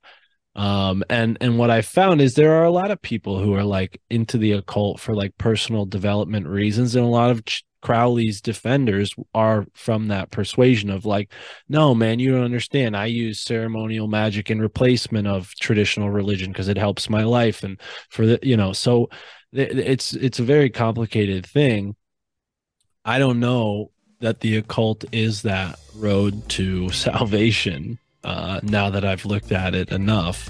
But I do think that, you know, this idea of a superhuman is a very like enticing concept. And it's probably part of the espionage of like the occult and like getting people into this idea that, oh, you can be superhuman and, and, maybe there are ways that you can be superhuman and those ways are delegated only to the elite and kept hidden from everyone else. And maybe because of the internet, we've uh, we've broken past that barrier, and now it's all out there, right? So now they can't hide it from us; they have to just discredit it by demonizing it. That way, if people do find it, oh well, society will turn on them because they're they're devil worshippers. That could be too good to be true, right? And that mm-hmm. could, you know, there's so many different angles. I mean, you look at like ghost encounters, you look at like people who get uh you know abducted people who have like weird succubi type experiences or uh, sleep paralysis like clearly there's a physical thing going on in those situations uh, there's a mental thing going on in those situations. Um, is it all a part of the same phenomena? Is it all a part of the same like methods like the occult and what happens to these people in these weird situations? Like they're one and the same. It's a part of an occult.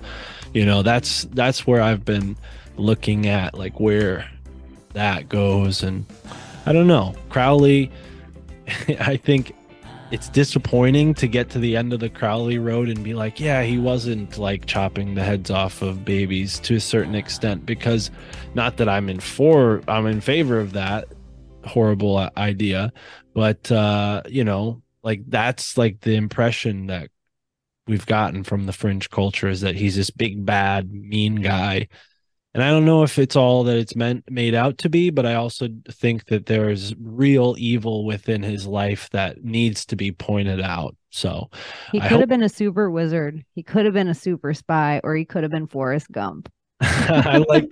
I think I'm happy with going with the Forrest Gump explanation for Crowley. I like that. I like that. At the end of it all, Aleister Crowley is Forrest Gump.